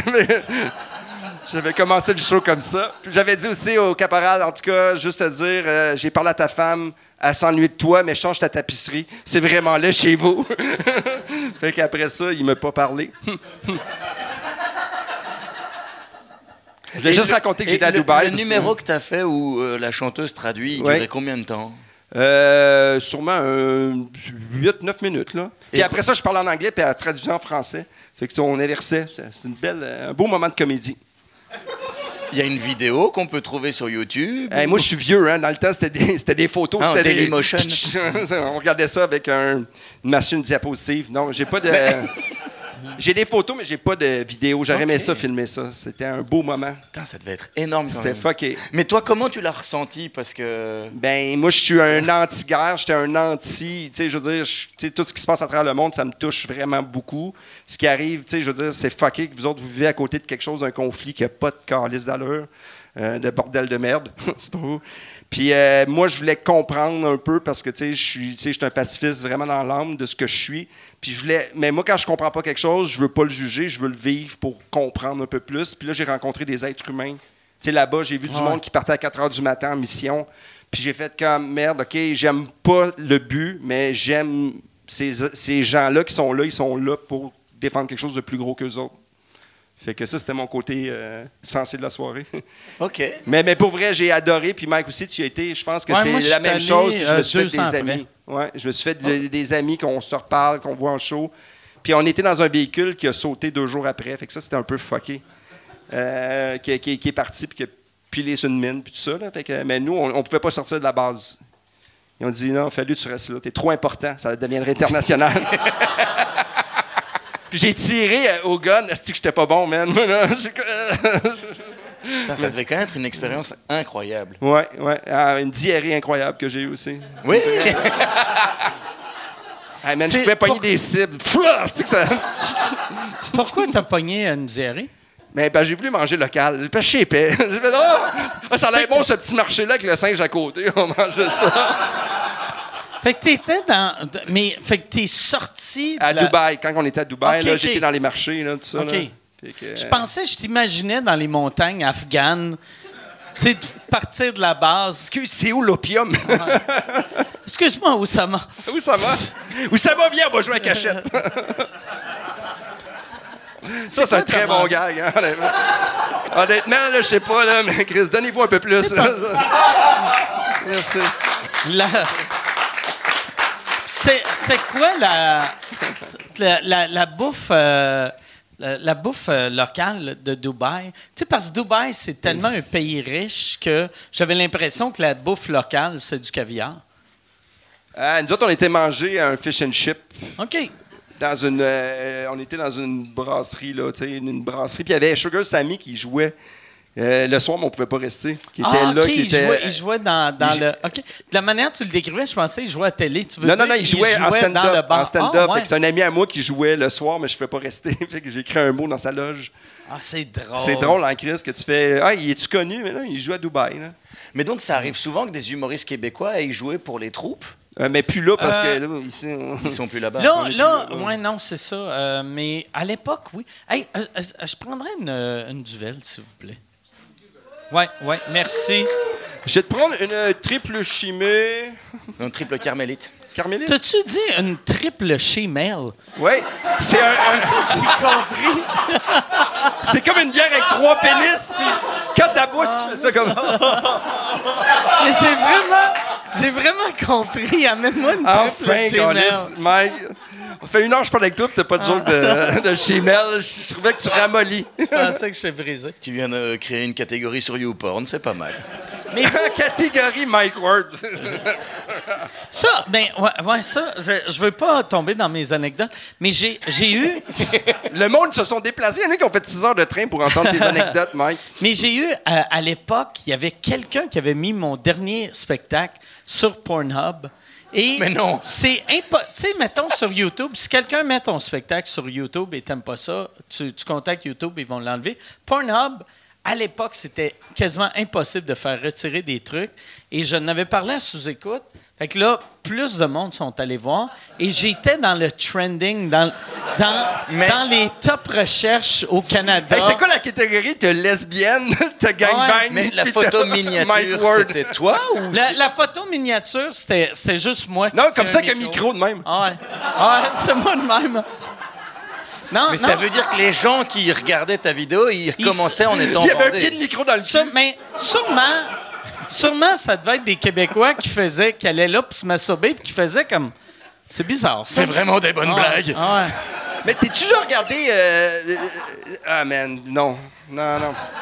Ah, ben j'irai voir. J'ai eu mon premier show à jouer à Super Écran. C'est une chaîne de films puis que... Il y avait mon spectacle, puis il jouait souvent. Là, tu pouvais le prendre n'importe quand. Puis il y avait 4 chaînes. C'est comme ça s'appelait Super Écran. Puis tu avais 1, 2, 3, 4, d'où les 4 chaînes. Puis à un moment donné, je reviens un peu sous, puis je suis le soir, puis il y avait des films porno à peu près vers minuit et demi. Mais c'était du soft, là, tu sais, puis il y avait mon show qui je savais pas qui jouait, mais je regardais du porn, puis à un moment donné, j'étais comme tout nu, puis j'ai changé de poste. Et c'était Il y avait comme des préliminaires, j'ai changé de poste, fait que j'ai tombé sur moi, mais j'étais comme... Et la question, c'est est-ce que t'as continué à te branler? Ah. Mais j'étais mince et beau dans ce temps-là. Puis je me suis dit, je me suis jamais essayé moi-même, puis asti que je suis facile, honnêtement...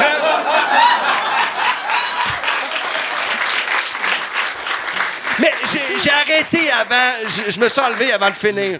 Mais moi, je vais pas finir avec ma face. Puis moi, ce que j'aime, c'est que tu dis, il y avait de la pornographie, il y avait des préliminaires, fait que j'ai changé de poste. T'es comme, arc, dégueulasse. Ah, ouais. Il donne du plaisir à madame. Non, non, moi, je parle des préliminaires, tu sais, comme le plombier qui a... Vous avez un tuyau qui est brisé. OK, pas. Parce que j'écoute traduit. J'écoute pas du porn original. Okay. Moi, je prends du porn traduit. C'est ridicule. Ouais. Fait que les lèvres sont jamais correctes. Tu sais, je sais pas pourquoi je fais ça. Moi, je sais. Mais ici la pornographie. Ben, à l'époque, tu sais, par sa star, vu que tout est sur Internet, mais à l'époque, est-ce que c'est de la porn sous-titrée? Tu sais, parce que vous avez pas de film traduit. Nous c'est des dubs. J'ai un ami qui a fait ça. Il faisait des voix de porn traduit. Ben oui, c'est bon, tu la sors. Oui. OK, oui, ici mais j'ai jamais vu. OK. Mmh. Elle est grosse, ah oui, t'as du plaisir. Ah ouais. Ah, oui, il y avait une voix off. Oui, il faisait la voix. Puis il était avec une fille, elle fumait des clopes. Oh là là. Ah oui, c'est bon, c'est bon. Ah ouais. Ah ouais, non, moi j'ai déjà vu avec du texte et je me dis... J'avais tout, hein, vous êtes 3, ouais, embarque, hein. Nous, nos films... les films version française, c'est pas sous-titré en français. Il y a quelqu'un qui fait la voix de Brad Pitt. C'est doublé, c'est ça. Puis c'est souvent pas timé. Oh fait que ça fait comme bonjour. C'est mal fait. On dirait un film de Bruce Lee. Comme les films de Bruce Lee, mais avec de la pornographie. Mais il y a du kata. Ah ouais. C'est le genre de film où tu mets pause en espérant que ça télécharge la bonne partie pour que ça revienne. Mais avez-vous vu ça? Ouais. Mais t'as-tu vu ça, toi, au début? Il y avait comme du porn, mais brouillé. Est-ce que vous aviez ça ici? Fait que c'était... Ouais. Puis tu sais, des fois, tu voyais une scène, puis là, ça revenait brouillé. Fait que des fois, t'écoutais ça, là, c'était brouillé, puis là, puis à un moment donné, c'est ça, c'était comme... Je suis arrivé, c'était 2 gars. Je fais, OK, puis c'est revenu brouillé, fait de la merde. Ah ouais.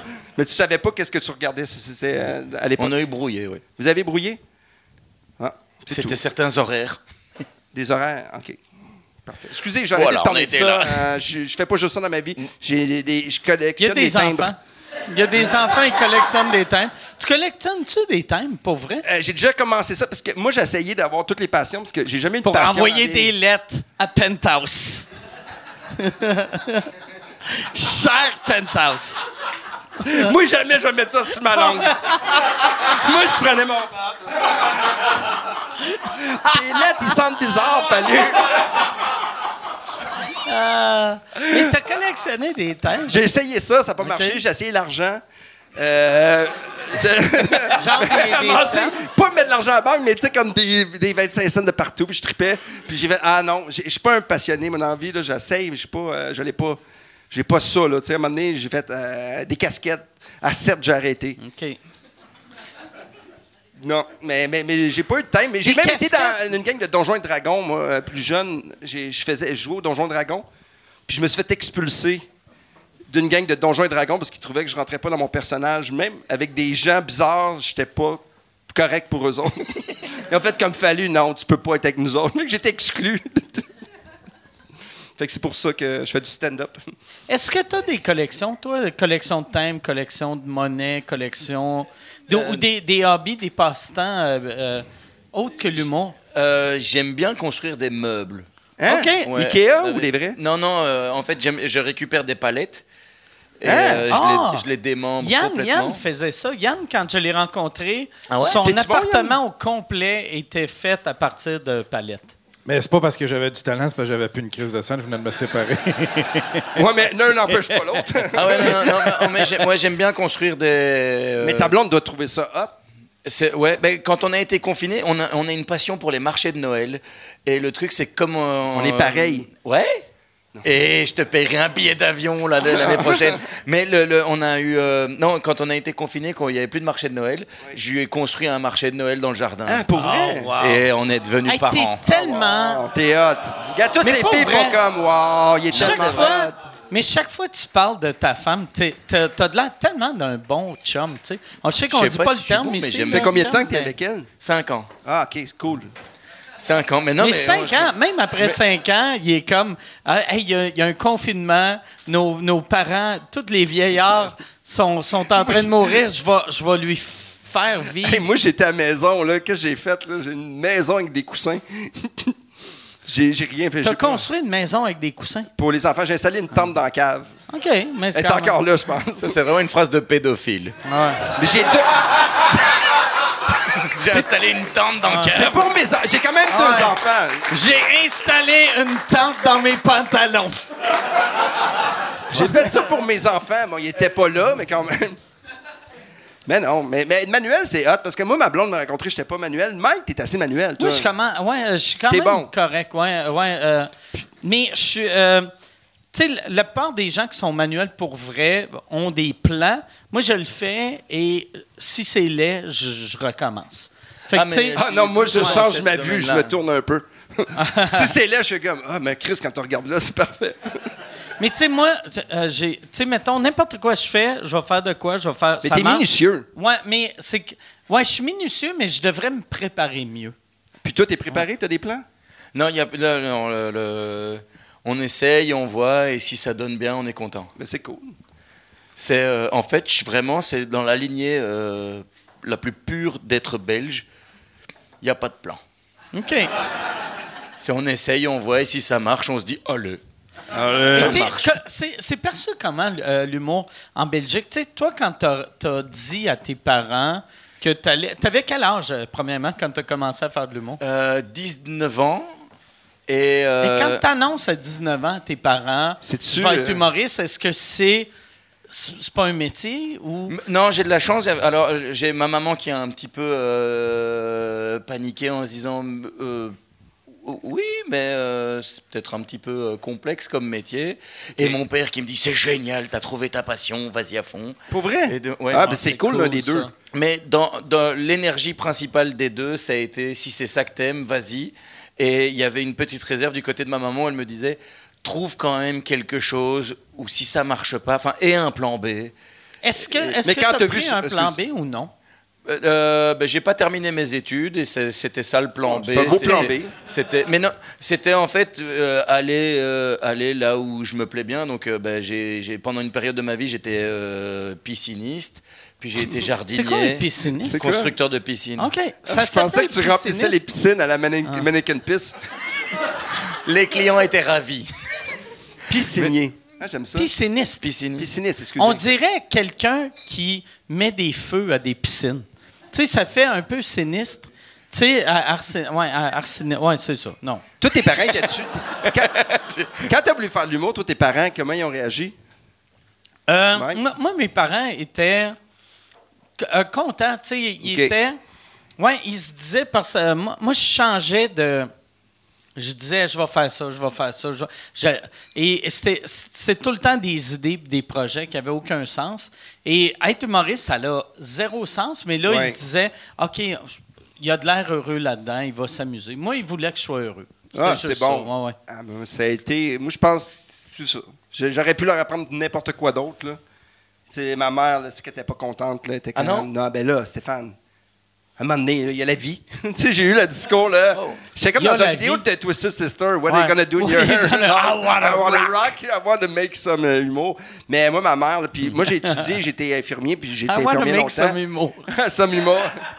Mais pour vrai, là, ma mère, là, même à un moment donné, il a fallu que je montre comment je faisais pour qu'elle arrête de me dire, ben, tu vas-tu retourner à l'hôpital? Parce qu'elle voulait que je retourne travailler là. Mon père, lui, il a tout le temps... Mon père, lui, il a fait comme... vas-y. Mais tu sais, mais quand ils m'ont vu en show, ma mère... Après mon premier show, ma mère a fait « T'es sûr que tu veux pas retourner à l'hôpital? Ah. » Mon premier gala, juste pour rire, là, mon deuxième, je faisais mon numéro, puis après 2 minutes, là, ça marchait fuck all. Tu sais, quand tu dis « ça marche pas », puis ma mère riait, puis elle partait des claps. Puis en criant « T'es le meilleur, Stéphane! » Fait que tu sais, je l'entendais... Puis à un moment donné, j'ai juste arrêté mon numéro. Fait, man, arrête, parce que Chris, tu te fais du mal. Ça va vraiment pas bien, man. Il y a personne qui trippe. Et après ça, ça a super bien été. Mais il a fallu que j'insulte ma mère qui était là, debout. Elle se levait pendant un gag. Je fais qu'on lit, ça se fait pas. Elle comprenait pas le décorum du stand-up. Puis même aujourd'hui encore, des fois, là, elle me regarde et elle fait « Ah, les autres ont aimé ça. » Tu sais, comme tellement nerveuse. C'est complètement fou. C'est Par fucking. Contre, t'as dit, comme ta maman était debout, ça, c'est un truc qui n'existe pas du tout ici, mais je l'avais vécu à Québec. C'est... ouais, à Québec... Les standing ovations? Ouais, après un numéro. Ouais. Si ton numéro est bon, t'as 2000 personnes qui se mettent debout. Mais ils se lèvent pas tout le temps, mais ils se lèvent souvent. Mais quand ils se lèvent... Ouais, c'est... Qu'est-ce qui est bizarre quand t'arrives d'ailleurs... Si tu fais, ça n'a aucun sens. La première fois que tu le vis, t'es comme, ça n'a aucun sens. Qu'ils sont levés après 8 minutes. Cool. Moi, j'ai eu la chance de le vivre et je savais pas quoi faire. En fait, parce qu'ils étaient debout, j'étais là, mais il y avait le spectacle. Tu en avant, fini, puis tu fais... Mais moi, j'ai vu le meilleur geste, là, c'est un humoriste français qui est revenu, puis il a fait, je vais vous le mimer. Il a fait...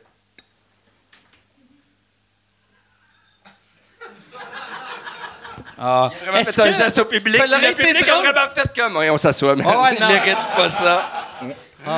Pierre Palmade. Pierre Palmade. Il venait-tu faire de le party ici? Il paraît qu'il était sur le party. Moi, je pense qu'il faisait le party partout, Pierre Palmade. Il faisait de la poudre avec le Manneken Pis. Parce que lui, il était pas pédophile un peu, Pierre Palmade? Je ne sais pas, mais il était sur le party, en tout cas, ce que j'ai vu. Je sais pas, j'étais majeur. Il était pédophile adjacent. Oui, il était majeur. Il est arrivé dans l'âge de quel âge? 18 ans, de la marde. Oui, c'est ça. Moi, je connaissais pas l'expression « chemsex » avant de lire un article sur Pierre Palmade. Il faisait des parties chemsex. Et là, j'étais comme « c'est quoi ça? » Et là, j'ai googlé. Parce qu'ils l'ont même pas décrit dans l'article. Là, t'avais Mike Ward Show. Après ça, non, mais tu sais, si t'es pour utiliser un terme que personne connaît, explique-le dans l'article. Là, tu sais, je sais pas. Tu sais, là, chemsex. C'est gros pour les gens qui savent pas c'est quoi. C'est tu prends des produits chimiques avant d'avoir du sexe. Fait qu'il y aurait pas juste. On appelle ça un petit mardi à Chambly. Ouais. Mais ouais, c'est ça. J'habite la ville de Chambly. Puis c'est le mardi qu'on fait la masse. Parce que le mercredi, c'est programme à ma blonde. En tout cas, jeudi, mon gars joue au hockey. C'est compliqué. Je me demande, tu sais, mettons le monde, tu sais, comme, mettons Palmade, là, qui ont une sexualité un peu déviante. Ouais. Quand tu es avec quelqu'un pendant... Je sors une théorie, là. Vas-y, hey, je veux des shooters. Mais quand tu es avec quelqu'un... Tu sais, mettons, toi et Sable, ça fait... 15 ans vous êtes ensemble. Tu sais, quand ça fait longtemps, des fois, tu es comme... OK, nous, on fait juste baiser le jeudi. Ou nous, c'est le samedi. Mais je me demande si le monde, qui sont un peu déviants, ils ont ça aussi. Ils font... Là, c'est le samedi... je prends de la cocaïne, toi tu fumes du crack. Moi je mets mon petit masque. On invite 3 matelots. Tu pognes le chimel à 3 pénis. Fameuse soirée à thème, ça. Hein? Hey, Yann, y a-tu des questions? Ouais, il y a des bonnes questions. Okay. Des bonnes questions. Puis après, on va aller avec des questions dans le public aussi. Peux-tu avoir un truc à boire? Il y a une question de Vanessa pour PE. Bonjour. Est-ce que tu as goûté aux plats typiques québécois comme la poutine, la tourtière ou le sirop d'érable? Et est-ce que tu as aimé? Oui. Non, oui, non, Mais t'as-tu aimé pour vrai? Ouais, la poutine, j'ai adoré. Ce que j'ai bien aimé, c'est que le fromage, il fait... Et ça, j'ai trouvé ça formidable. Il y avait une ambiance. Mais voilà. C'est drôle, tu regarderas, je fais un show, je fais les casse-croûtes du Québec. J'ai un nouveau show télé. Puis je fais le tour des casse-croûtes, fait que je mange full de poutine. Ça paraît pas, là. Mais, non, c'est vrai. Mais je fais le tour de toutes les casse-croûtes comme ça, puis je mange ces plats. Mais est-ce que c'est trouvable sur Internet ou pas? Parce que je te cache pas qu'en Belgique, on capte pas vraiment les chaînes. Ouais, mais t'as juste écrire... Stéphane Fallu, casse-croûte. Ou avec un... Là, j'ai de l'air... C'est un bon titre. On va dire, comme on dit, j'ai l'air d'un idiot présentement. Pourquoi ça se dit pas? Non, mais je sais pas. T'enverras un lien, je sais pas. Oui, ou, tu sais, là, j'ai de l'air du gars que hier, ou avant-hier, j'ai parlé des VPN. Mais si t'as un VPN, c'est sur quelle chaîne au Québec? Quel poste? C'est Zest. Zest. C'est une grosse chaîne. Vois-tu, moi, je vis au Québec, même moi, je connais pas ce poste-là. Okay. Mais, un petit vin blanc, c'est gentil. Mais hey, merci, t'es gentil. Hey, à vous tous, vous êtes vraiment... merci, santé. Merci, santé. Allez, allez, rouge, les diables sont là. Yann, c'était... Est-ce que la poutine, j'ai goûté? Est-ce que t'as mangé la bouffe? La tourtière? La tourtière? Ça, j'ai pas goûté. Le cipat. Qui? Le cipat. C'est comme un gros pâté. C'est de la viande hachée. C'est une tarte à viande hachée. C'est une tarte à viande hachée avec plein de choses. Un six pâtes. Je connais pas, mais je voudrais vraiment la rencontrer. C'est vraiment bon. C'est pas une personne, c'est un repas. C'est de la bouffe. Moi, quand je mange, c'est vraiment une personne. C'est de la bouffe d'hiver ou du temps des fêtes. Est-ce que c'est le genre de nourriture que tu manges quand t'as vraiment beaucoup bu le lendemain? Si tu manges ça, ça te remet bien. C'est surtout... Non, souvent, les Québécois, on mange ça au temps des fêtes. À Noël, au temps des fêtes. D'accord. Puis il y a souvent la visite fait « Je te l'ai fait un cipard », puis arrête pas de le dire. Fait que mon état en mange.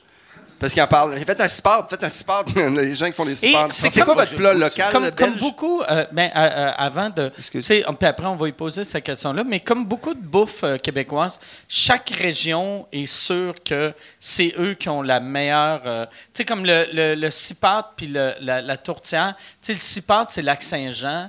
Puis tourtière, des fois, tu vas faire une tourtière, puis quelqu'un va dire « Non, ça, c'est pas une vraie tourtière, c'est ça une tourtière. » Tout le monde, il n'y a personne qui est d'accord avec c'est quoi une tourtière, c'est quoi un cipard. C'est pas facile. Ouais. On a des vrais gros conflits au Québec. C'est pour ça... J'irai goûter dans les deux. Moi, ma famille, on se parle plus, man. C'est quoi la question que tu lui demandais? Si tu étais un animal, lequel tu serais? Je serais un ours. Non. C'est quoi votre plat le plus... tu sais, parce qu'on parle tant des frites belges, mais c'est quoi votre plat... tu sais, un plat plus... plus belge. Plus belge. Il y a le moule frite, mais... Ouais, mais ça aussi, on sort dans les clubs. L'anecdote, c'est Michel qui me l'a raconté. Elle était géniale. Une fois, il vient en Belgique et il dit « Je veux manger votre meilleur moule frite. C'est où qu'on mange le meilleur moule frite? » Et on lui dit « Tu dois aller manger là-bas, c'est le meilleur moule frite. » Il mange le moule frite et après, il dit au cuistot « D'où viennent vos moules? Du Québec. » Et il a dit « C'est génial. » Quand il m'a raconté ça, j'étais « Oh, génial, t'es venu, t'as voyagé beaucoup pour manger un truc qui vient de chez vous. » C'est drôle, ça. Mais sinon, non, le plat que je préfère en Belgique, c'est la mitraillette. Ah, le hot dog avec des frites? C'est un gros pain avec de la viande, des frites, de la sauce, des oignons frits, des crudités, si t'es petit joueur. Des crudités? De la salade, de la tomate, des morceaux de radis, des trucs que je croise jamais dans mon assiette normalement. Fait que c'est une épicerie dans un pain. Oui. OK. C'est du bonheur, vraiment. Ça s'appelle une mitraillette. Une mitraillette. Ça coûte combien? Il y en avait au Québec dans le restaurant Frites à l'art. OK. Ils vendaient, mais c'était vraiment une mitraillette de pauvre, là. OK. C'était comme 4 frites avec une petite saucisse. Ah non, là, il y a une montagne de frites, 4,50 le prix. Comment? 4,50 €. Oh, hey, c'est vraiment pas cher. Ouais. Ah non. Après, à la campagne, à Bruxelles, je ne sais pas combien ça coûte. 6,50 €. Bourgeois. Mais... Non, à la campagne de 450. C'est où? T'habites à combien de temps de Bruxelles? J'habite à 45 minutes. OK. T'es en banlieue. Et je roule à 130. OK. C'est limité à 120. Mais bon, j'ai un 4x4, il y a des nids de poules, ça passe. Je suis un bourgeois. Non, c'est correct. Moi, j'ai juste des voitures électriques. Je sais pas, c'est... Je roule à l'auto électrique. T'as vraiment une voiture électrique? On a deux voitures électriques à la maison. Et combien de temps d'autonomie réellement ça a, ça? 11 minutes. Mais pour vrai, ben non, c'est pour genre, faire des shows Québec. Genre, si tu pars en vacances avec ta famille, que tu prends ta voiture... Mais ça se peut qu'on abandonne un enfant aux toilettes pour avoir plus d'autonomie. Genre, si tu dois faire une recharge, combien de temps tu dois prévoir pour la recharge sur l'autoroute des vacances? On va dire que je vais arrêter une fois pour charger. Si on va dire que je m'en vais loin, je m'en vais au Saguenay, je peux arrêter à Québec. Puis je vais charger 1h30, j'allais manger. C'est flou, il sait pas c'est où. Mais non, mais si je pars de Montréal. Okay, mettons 600 km. Mettons 600 km à peu près. Mettons tu pars de Bathurst. Tu t'en vas à Edmundston. C'est 600 km. T'arrêtes à Sti à Hill River. Semblant de comprendre.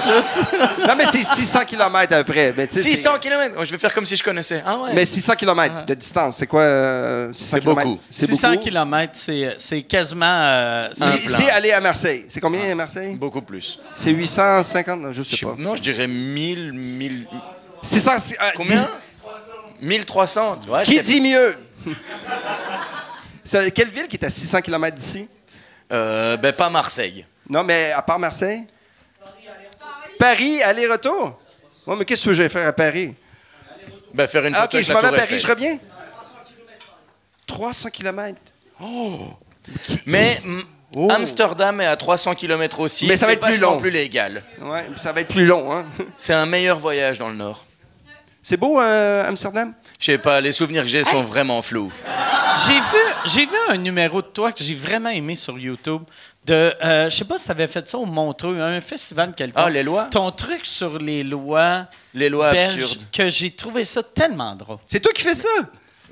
Oui, je l'ai vu il y a 2 ans. Mais pour vrai, je l'ai vu il y a 2 ans, je savais pas que c'était toi. Son truc que le pote est pas légal. 25 kilos de moins dans la vidéo, on me reconnaît pas. Mais merde, on dirait que tu t'es mangé toi-même.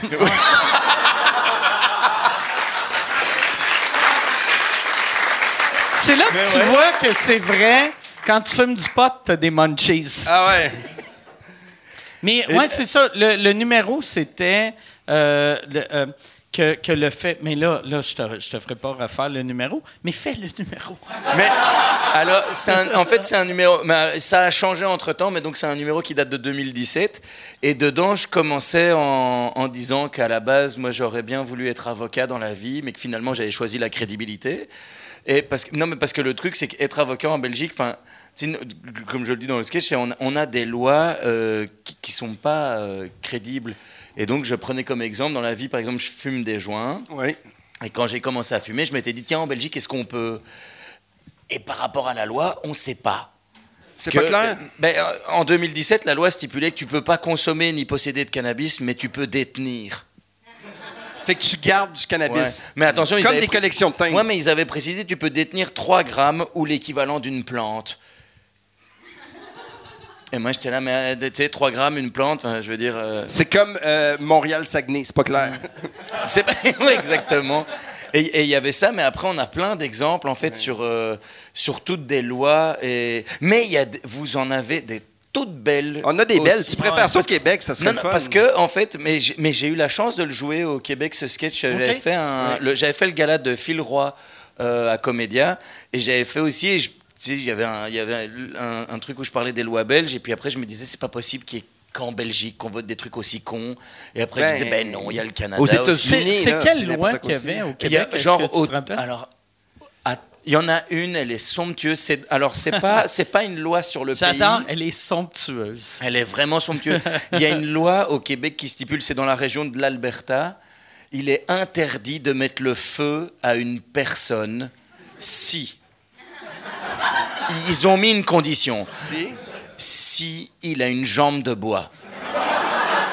Ah ouais! Ah, c'est hot, ça! C'est ça. Tu sais, ils se sont dit, tous les autres, ça va, mais là, c'est trop facile. Il y a une loi aux États-Unis, au Minnesota, une femme peut se promener nue seulement si elle est avec un garde du corps. Non.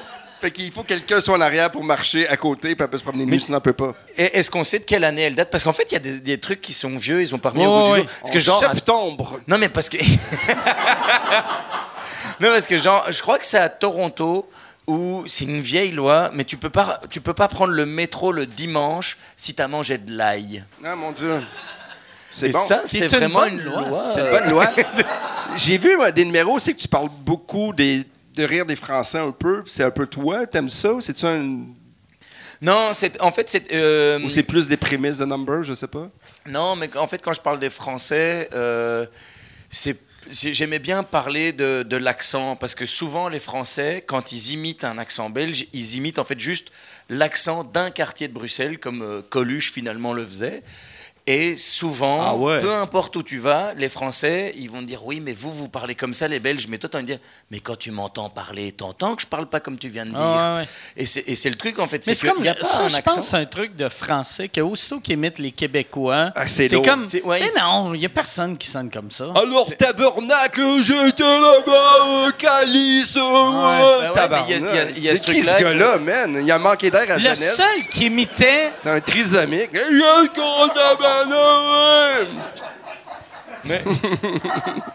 Mais c'est la même chose pour les Belges. Je pense que n'importe qui imite un Belge sonne. Le seul qui sonnait crédible, ouais, c'était Jacques Villeray. Non, ça. Ah, quand il faisait, ouais. Ça m'avait fait. Oh!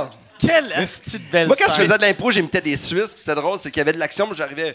Salut, je suis Suisse et j'ai rien compris. Puis là, le monde riait parce que les Suisses, je sais même pas, regarde, ils n'ont aucune réaction, qu'ils n'y étaient pas. Ils arrivaient tout le temps en retard dans l'action, quand on faisait du stand-up ou quand on faisait de l'impro. Mais je crois que c'est le point commun qu'on a vraiment par rapport à ça sur les accents, c'est que c'est chiant d'entendre quelqu'un qui essaye d'imiter notre accent parce que c'est jamais bon. Mm. C'est jamais bon parce que moi j'essayais d'expliquer donc dans le numéro je disais ben tu sais en Belgique en fait c'est comme en France, il y a pas un accent qui nous définit. Ouais, nous autres aussi. Il y a des accents et donc ben tu regardes la France et tu prends les ch'tis et les Marseillais, tu sens que tu es tombé sur les plus particuliers. Moi, mais bon, c'est pas la ma famille elle vient en Gaspésie, c'est Gaouer, puis là la fille avait une somme paire de problèmes là, on était là-bas là pas c'est là-bas qu'elle vient Coco Beliveau. Non, elle c'est Nouveau-Brunswick, c'est à côté. Parce qu'elle quand elle était venue justement avec, elle est vraiment géniale, hein, Coco. Elle était terrible, mais c'était celle qui avait l'accent le plus prononcé. Ben oui. Donc moi, quand elle est arrivée sur scène, elle a commencé à parler. J'étais là, j'ai peut-être beaucoup bu, mais je comprends rien. Est-ce que tu l'as vue en Belgique ou au Québec? Ouais, non, elle est venue jouer ici, donc c'était avec les finissants de l'école. Okay. Et ils étaient genre 10-12, et quand elle arrivait, même sa façon de dire bonjour. Tu sais, j'avais l'impression d'entendre comme un vieux francophone d'une vieille région en Belgique où tu te dis, quand il parle, lui, il a vraiment 102 ans. On comprend pas. Mais on fait oui. Et puis après, elle a un peu calmé son rythme et elle a chopé les gens quand même. Mais vraiment, la première minute... Choper les gens? Elle a... j'adore ça, mais j'aime ça comme expression, choper les gens, c'est aller chercher les gens après l'autre. Mais il a fallu une minute où vraiment ça a été... il a fallu... mais il est vraiment... Il a fallu... Je t'aime.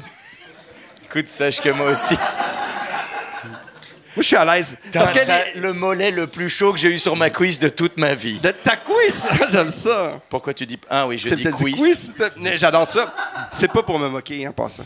Je pense à vraiment un bon temps. On était sur les accents, on se moque pas des accents. J'aime ça qu'on est en Belgique et tu ris de son accent belge. Puis tu regardais le public en faisant « Regarde, il parle comme vous autres. » Honnêtement, là, il n'y a pas beaucoup de Belges qui m'ont écrit depuis 5 ans en disant « Fallu, j'aime beaucoup ce que tu fais. » Peut-être que là, si vous m'écrivez, je vais faire attention. Hey, merde, on dirait que t'es dans Denis de Relais, c'est malade.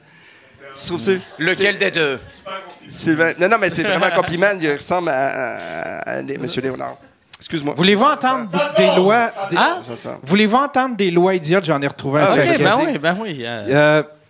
Il y en a une, c'est... Vous pouvez pas traîner un cheval mort au Canada. OK. Si j'allais dire, dis-nous pas le pays, puis il faut deviner. Vous pouvez traîner un cheval mort sur Yonge Street à Toronto, mais juste le dimanche. OK. Canada. Dimanche, il est également jour d'interdiction à Ottawa. Vous ne pouvez pas manger de la crème glacée sur Bank Street. En Nouvelle-Écosse, il est interdit d'arroser sa pelouse s'il pleut. L'hôtel fermente... hey, mais ça, c'est une bonne loi. Oui, celle-là a fait du sens. Vrai, oui, celle-là a fait du sens. Parce que moi, j'avais un voisin... Moi, je vis en banlieue. Et j'avais un voisin qui nettoyait son entrée avec la hausse à pression. Ouais. Mais des fois, il faisait ça chaque dimanche. Puis des fois, il y avait de la pluie que... C'était dur d'aller dehors tellement qu'il mouillait, mais il arrosait. Puis là, j'étais comme... T'es pas supposé avoir un parapluie quand t'arroses... Il est illégal de tuer une personne malade en lui faisant peur.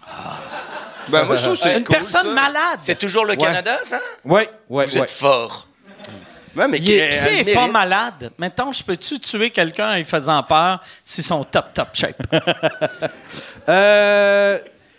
Au Reine-Élisabeth, le Reine-Élisabeth est obligé de vous fournir de la nourriture et de l'eau pour votre cheval. Ça, c'est un hôtel 5 étoiles, quand même. Tu sais. Ouais, bon. Ça doit être rare, le monde qui arrive d'un hôtel 5 étoiles avec en cheval. Ah, mais ça, par exemple, c'est une loi qui existe encore en France. Chaque citoyen français est obligé d'avoir chez lui un ballot de paille au cas où le roi passe avec son cheval. Et tu te dis, il faudrait remettre au goût du jour quand même un peu. Parce que, ouais. Hey, mais surtout, il y a des têtes qui vont rouler. Petite canisse de gaz. Mais tu sais, en plus, ils disent pas pour le roi de la France. Donc, le roi Charles, pour arriver en France, et faire « Et où ta paille? » Ou Georges. C'est Georges, je te dis, t'as pas Georges. Non, ça, c'est mon fils. C'est vrai que c'est le roi de la maison. C'est le roi de la maison. Philippe. Chez nous, c'est Philippe. Philippe. Mais honnêtement, on le verra jamais arriver en cheval.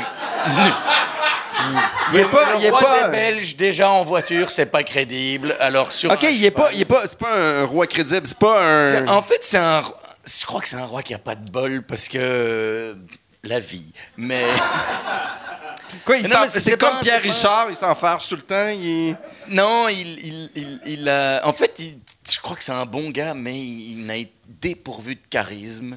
Votre roi? Ouais, il a il suffit de regarder les vidéos, il prend la parole pour souhaiter les vœux de fin d'année. Ah ben nous, pour les humoristes, c'est un buffet. On le regarde, on se dit... Il n'y a aucune énergie, non? C'est magnifique. Bonjour. Mais non, mais alors, non seulement il n'a aucune énergie, mais c'est comme s'il avait trop fumé ou pris une drogue nouvelle. Parce qu'en fait, genre, imaginons, il doit s'adresser à la caméra, elle est là, et quand il parle, il est là. Et pendant le speech, il va tourner la tête, il va aller là. Ah mon Dieu, je viens de trouver mon père. Mais il va jamais arriver. Hey, moi, je suis perdu. Quand il me dit, regarde la caméra là, début de quiz, puis là, Fallu la 3. Je fais, oh, ouais. J'ai tout le temps de compter. Mais non, mais c'est vrai que c'est drôle pour l'humour. Ouais, pour l'humour, c'est drôle, mais après, oui, j'imagine. Enfin, je voudrais pas être à sa place, mais après, c'est vrai que, humoristiquement parlant, c'est une cible facile, mais il nous offre les blagues. Comme les politiciens, finalement. Est-ce que vous l'avez sur votre monnaie ou non? C'est de l'euro. Ah oui, c'est vrai. Bah, il doit passer de temps en temps. Oui, c'est vrai. J'ai oublié. Vu que c'est la première fois que je viens en Europe que je prends juste ma carte. Fait que j'ai pas vu d'argent. J'avais comme oublié. Moi, j'ai de l'argent, puis ma fille a fait « Ah, tu vas-tu dans un petit pays? Tes billets sont tout petits. » Parce que c'est vrai, les 20 € sont tout petits, puis elle a trouvé ça drôle. Elle a dit, on dirait que c'est de l'argent de jeu. Là, on s'est habitué, mais c'est vrai que quand ils ont changé la monnaie... J'ai dit, pas étudier, bitch! C'est ça que j'ai dit. Il y a une bonne entente dans la famille. Oh non, on s'aime bien. Autre question. Oui. Il y a une dernière loi que j'aime bien. C'est au Québec... Ah, t'es encore dans les lois. Oui, moi, je tabarnak. On est rendu à radio dans les années 90. Ça va être... Ah ouais, après ça, on va faire le Numéro 1! Rhythm is a dance! Il y a une loi au Québec, tu peux pas produire de margarine jaune. Non, mais ça, ça c'est une loi. Ça a été une grosse guerre. Je comprends.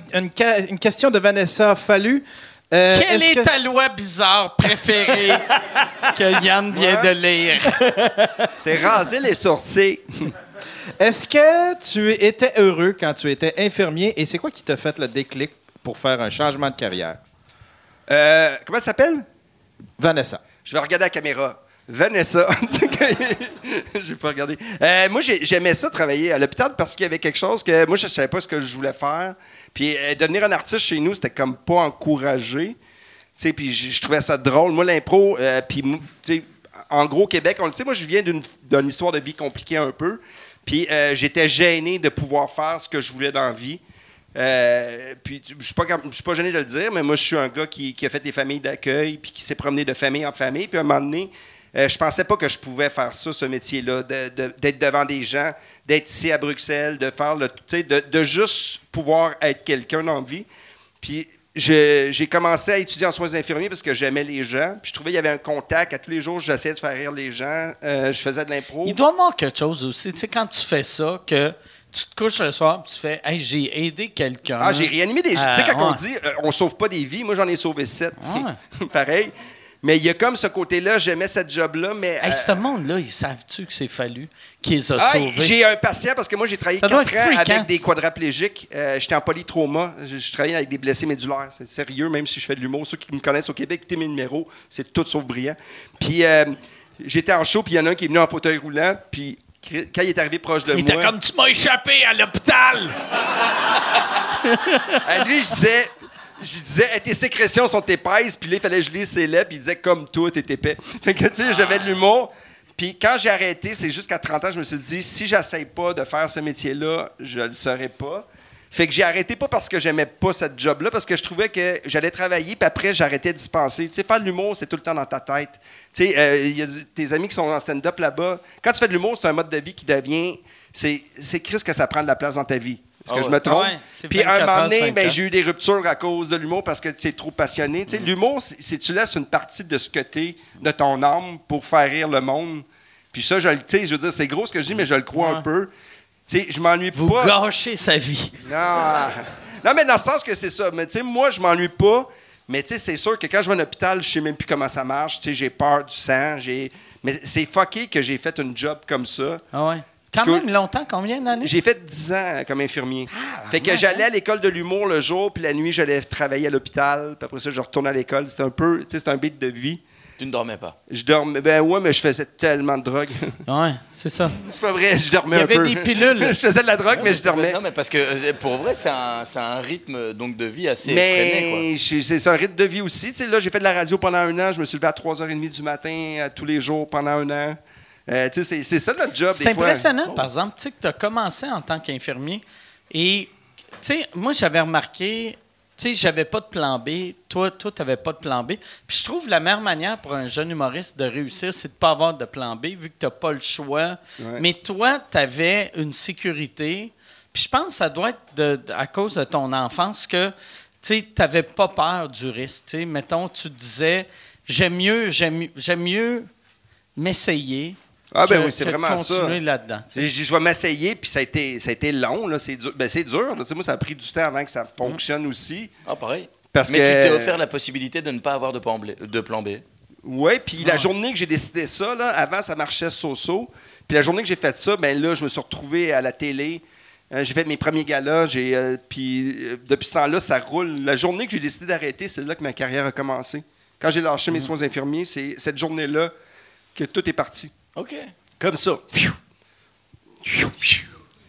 Imagine une côte. Pif. Hey, Yann, autre question. La question est pour PE, c'est Vanessa encore.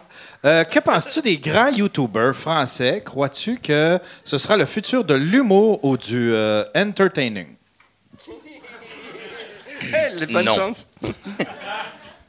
Qu'est-ce que je pense des YouTubeurs? Eh ben, c'est vraiment large comme question parce que des YouTubeurs, il y en a beaucoup.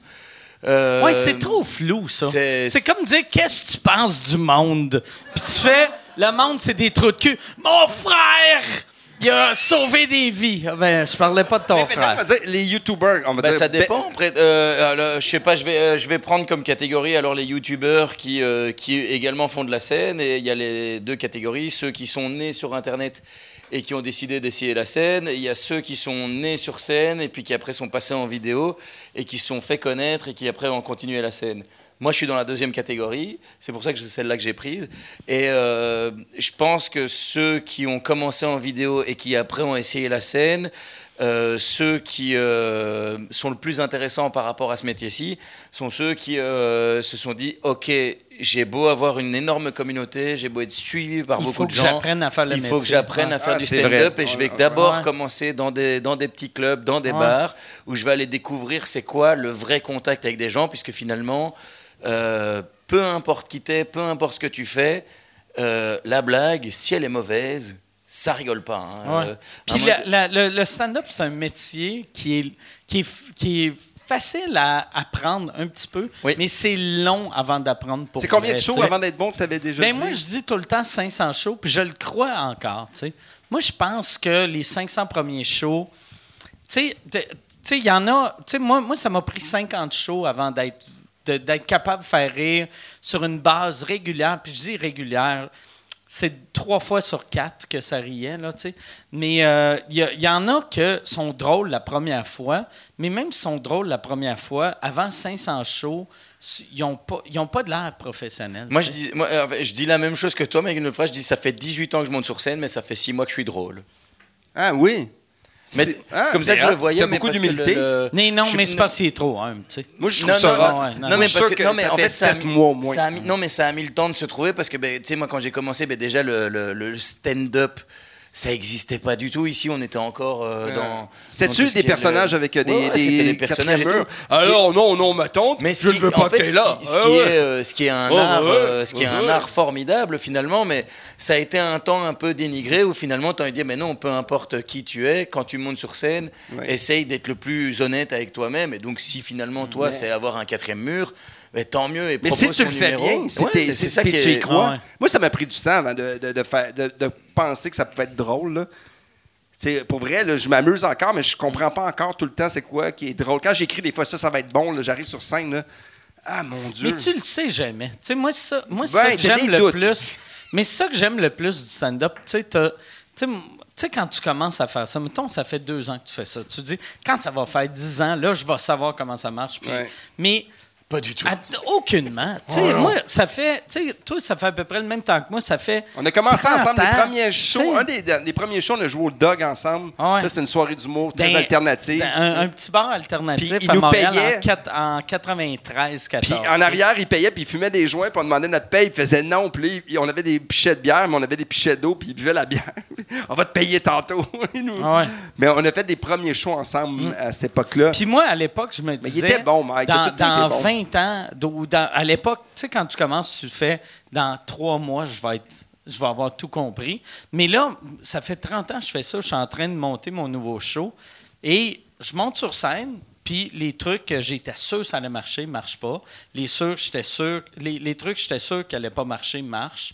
J'ai aucune idée de ce que je fais. Mais c'est aussi ça la beauté de ce métier, c'est qu'en fait, on peut jamais arriver sur une certitude. Et c'est ça qui est dément.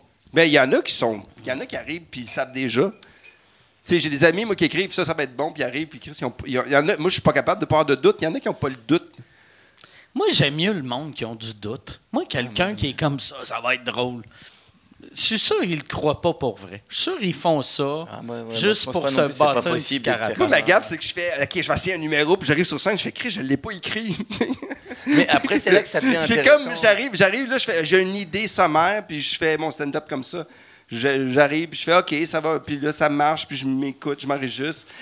Mon dernier show, ils m'ont demandé je l'ai vendu à la télé, puis ils m'ont demandé « T'as-tu les textes? » Puis je ne l'avais jamais écrit.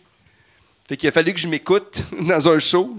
Puis j'écrivais après. J'ai écrit après. Tu l'as écrit toi-même? Je l'ai écrit. Je vais te donner un truc parce que j'ai fait ça cette semaine.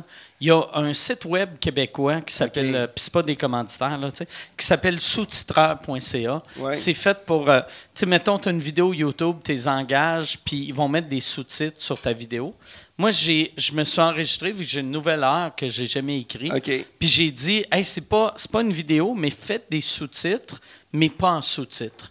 Ah, tu sais, faites cool. Juste, envoyez-moi ça par texte. Ah, je vais l'essayer. Mais c'est ça, c'était pas cher. Yann, autre question.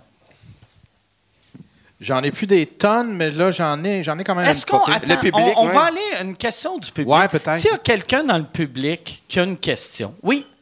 Un Belge La triple carmélite. OK.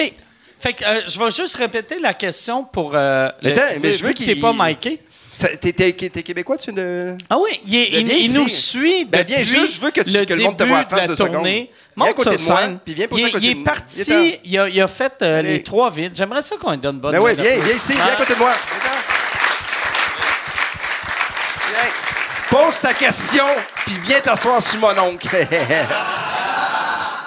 Je vais juste poser la question.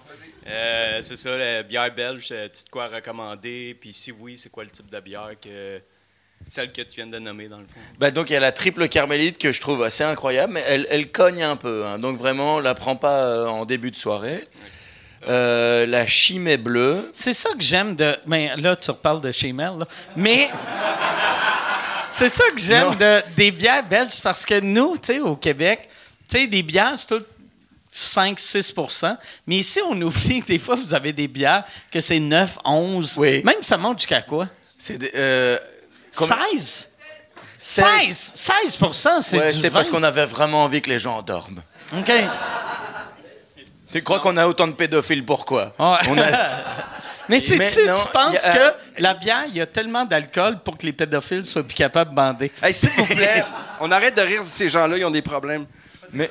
Yes, non. Je dirais alors, s'il y a un top 3, je dirais, la triple carmélite, la Chimay bleue et la couac. C'est quoi la pire des bières que tu fais comme ça? La Carapils. Ouais, mais pas cher, je l'ai acheté hier. Il t'adonne, puis il y a un monsieur qui fait bien avec moi en arrière. non, la Carapils, c'est pas ouf. Mais après, niveau bière, ça dépend ce que tu veux. Si tu veux une blonde, si tu veux une ambrée, si tu veux une blanche, si tu veux quelque chose de fort, de faible, de fruité, non fruité. Du coup, moi, j'ai été sur mes goûts, quoi. Toi, t'es sur quoi? Vodka, coke diète. Ah, tu veux va t'asseoir. Je comprends bien ta question. Merci. Non, une fruitée, si t'as une fruitée à recommander, puis c'est quoi le type de bière que tu viens de parler? T'as pas dit le... Mais moi, j'avoue, j'aime boire, mais je suis pas passionné, donc j'ai donné les noms. Merci.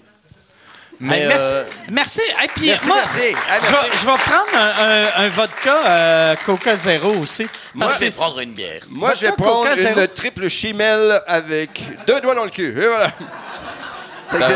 Ça n'existe pas? Non, ça va faire du monde sur scène. Et j'aimais de la manière... C'est ça qui est drôle. Tu as dit, je connais pas vraiment la bière, mais de la manière t'en parlais. Même quelqu'un qui fait 4 ans qui a arrêté de boire...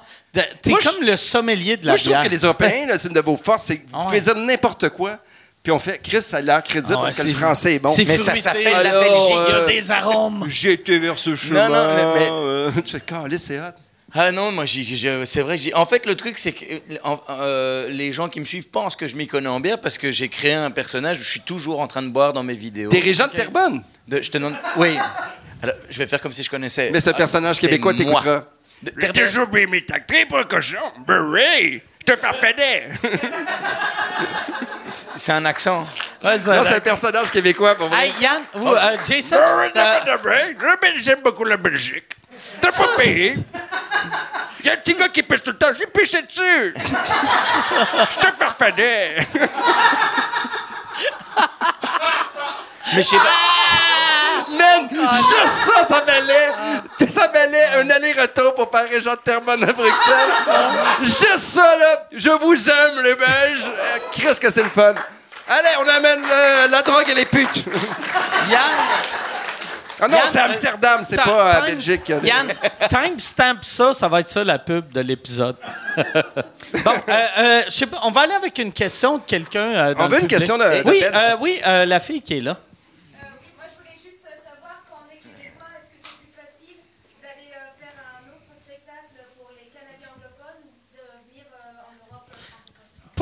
Elle veut savoir si c'est plus facile pour les Canadiens d'aller faire un show en anglais pour les Canadiens anglophones ou pour venir en français en Europe. Mais toi, tu l'as vécu les deux, Mike. Mais moi, vu que je suis moitié anglophone, c'est plus simple pour moi aller en anglais. Vu que mon anglais, j'ai les mêmes expressions que les Américains. Et les Américains, c'est le langage du cinéma. Fait que mon accent, partout où je vais sur la planète, en anglais, ils me comprennent. Tandis qu'en français... J'ai l'impression que le monde me comprenne, mais il y a tout le temps un mot sur 8 qui font comme OK, j'ai pas compris. Tu sais, j'ai cette impression-là. Mais là c'est la première fois, puis c'est vraiment grâce à je pense, à YouTube que... Mais, tu sais, la tournée sous-écoute, j'ai l'impression que tout le monde a compris. Ça m'a vraiment donné le goût de venir faire des shows en Europe, mais va falloir que je fasse pas beaucoup de shows. Parce que va falloir que je fasse des shows devant du monde qui ont entendu sous-écoute, comme ça, ils vont me comprendre. Parce que si je me mets à dire « Hey, je vais faire une vraie tournée », après 3 semaines, le monde va faire « Qu'est-ce qu'elle parle, la lesbienne? Pourquoi la madame lesbienne nous parle? » Moi, de mon côté, je joue pas en anglais. It's a big problem for me because my English is not very good. So, mais je joue pas en anglais. J'aime aller voir des shows en anglais. Je t'ai vu en anglais souvent. Puis je trouve que aller jouer, venir jouer en France, mais j'ai pas fait de stand-up. Je peux te dire que j'aimerais plus ça, mais je pense que comme une proximité. Puis j'aime beaucoup aussi l'énergie de venir jouer ici, avec les numéros. Ça, c'est à moi, Mike. Non, moi, je voulais. Non, c'est moi qui veux un Roman Coke. Vodka Coca Diète. Vodka Coca Light. Oui, vodka. C'est ça, comme je disais, avant qu'on fasse des transactions d'alcool. Mais pour vrai, je trouve que venir jouer ici... Moi, demain, il y a un show, puis je vais venir jouer un... J'ai demandé si je peux venir jouer. Tu fais la première partie de... Je vais faire la première partie de mon humoriste favori. C'est quoi son nom? Lucas Cusco. Lucas Cusco. Oui, puis c'est ça. Non, hey, je veux que tu répètes son nom, parce que là, tu as réalisé en l'entendant que c'est un nom qui est trop belge pour ton oreille de gossou québécois. Oui. C'est Jacques Cousteau. Alors, je fais... Lucas. Cusco. Ah, Lucas Cusco. Il faut-tu une carte? Mais je pense que c'est ça. Tu sais, l'humour, là, ce soir, vous avez ri, mais je crois que l'humour, le gag, la façon de s'exprimer, je pense que l'humour, tu sais, partout, si tu y vas avec ton cœur et tu te laisses aller, ça va être le fun. À un moment donné, j'ai fait un show avec Mike, j'ai parlé en anglais, puis un humoriste british... qui m'a dit... C'est Jimmy Carr qui est Jimmy quand même Carr pas, qui m'a dit « Are you retard? » Il m'a dit « Are you retard? » J'ai fait « It's a beautiful compliment I can have in my life. » Il fait « Oh, he's retard. » Puis il est and gay. Mais tu sais comment il est, parce qu'il savait qu'on était amis, mais c'est ça. Je pense que l'humour, si tu y vas avec ton cœur, ça passe un peu partout. Puis les gens sont ouverts. Vous êtes ouverts de découvrir d'autres choses, parce que... Tu sais, c'est ça qui est le fun, l'univers. Mais j'aime ça. Tu sais, moi, je veux pas tomber dans le... Ça me touche, mais ça me touche vraiment qu'on soit capable de faire un sous-écoute en Belgique. Ça n'a aucun sens. Ça n'a aucun sens. C'est vraiment grâce au web qu'on est capable de faire ça. Hey, on applaudit Mike pour vrai. Ce qu'il fait, ça nous fait. Merci beaucoup.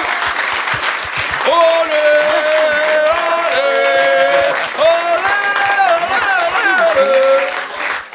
Et là... Qu'est-ce que ça marche pas, méchant?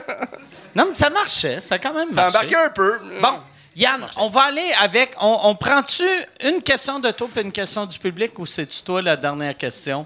Je sais pas. Ça va dépendre de la qualité de je sais pas. OK, mais d'abord, on va faire une question de toi, puis après, la dernière question va être du public. Je veux que le public sente le stress de finir sur un high. Moi, j'aimerais ça avoir de l'eau chaude pour faire cuire des pâtes.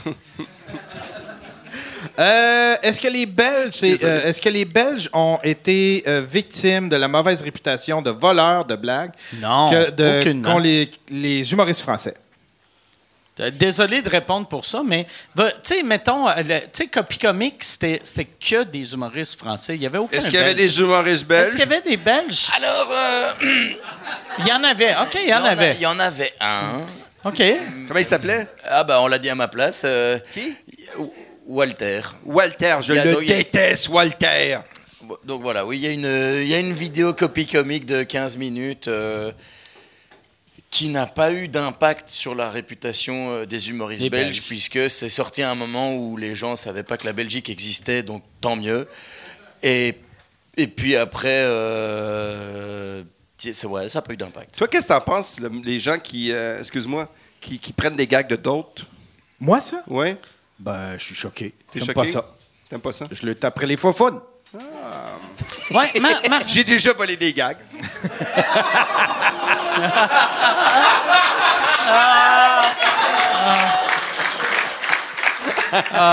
Quel gars! Si je marche pas en Belgique après ça, câlisse, ça marche pas jamais. Mais c'est ça qui est drôle. Tu sais, le premier soir qu'on a fait sous-écoute en Europe, c'est avec Blanche Gardin. Puis elle a commencé sa carrière avec Kader Aoun, qui est un voleur de gags notoire. Tu sais. Okay. Et on parlait de ça. Puis moi, on dirait, après tout le ménage de Copy Comics, moi, je suis vraiment content que ça s'est fait. Oui. Et j'étais vraiment fâché. J'étais un de ceux qui ça me fâchait. J'étais un des plus fâchés. Ah, j'étais vraiment fâché. Puis là, on dirait, je sais pas si... C'est juste que, là, à cette heure, je fais, hey, on en a assez parlé. Parce que là, j'ai l'impression, chaque fois qu'on en parle, on tu sais... Puis je suis content que ceux qui ont volé payent pour, mais il faut pas blâmer un pays. C'est parce qu'à un moment donné, moi, je fais un nouveau texte, puis c'est vraiment fucké, puis quelqu'un était « Hey, il y a un humoriste anglais qui fait ça. » J'écoute pas d'humour en anglais. À un moment donné, tu sais, je veux dire, c'est pas... tu sais, ça ressemble ou n'importe... Tu sais, à un moment donné, il faut que tu crées, puis tu te laisses aller, mais c'est sûr qu'il faut faire attention, tu sais, de pas recréer un numéro d'un autre. Mais c'est fucké, à un moment donné. Mais si je parle de couple, tout le monde va parler de couple aussi, là. Moi, il y a une affaire, par exemple, que...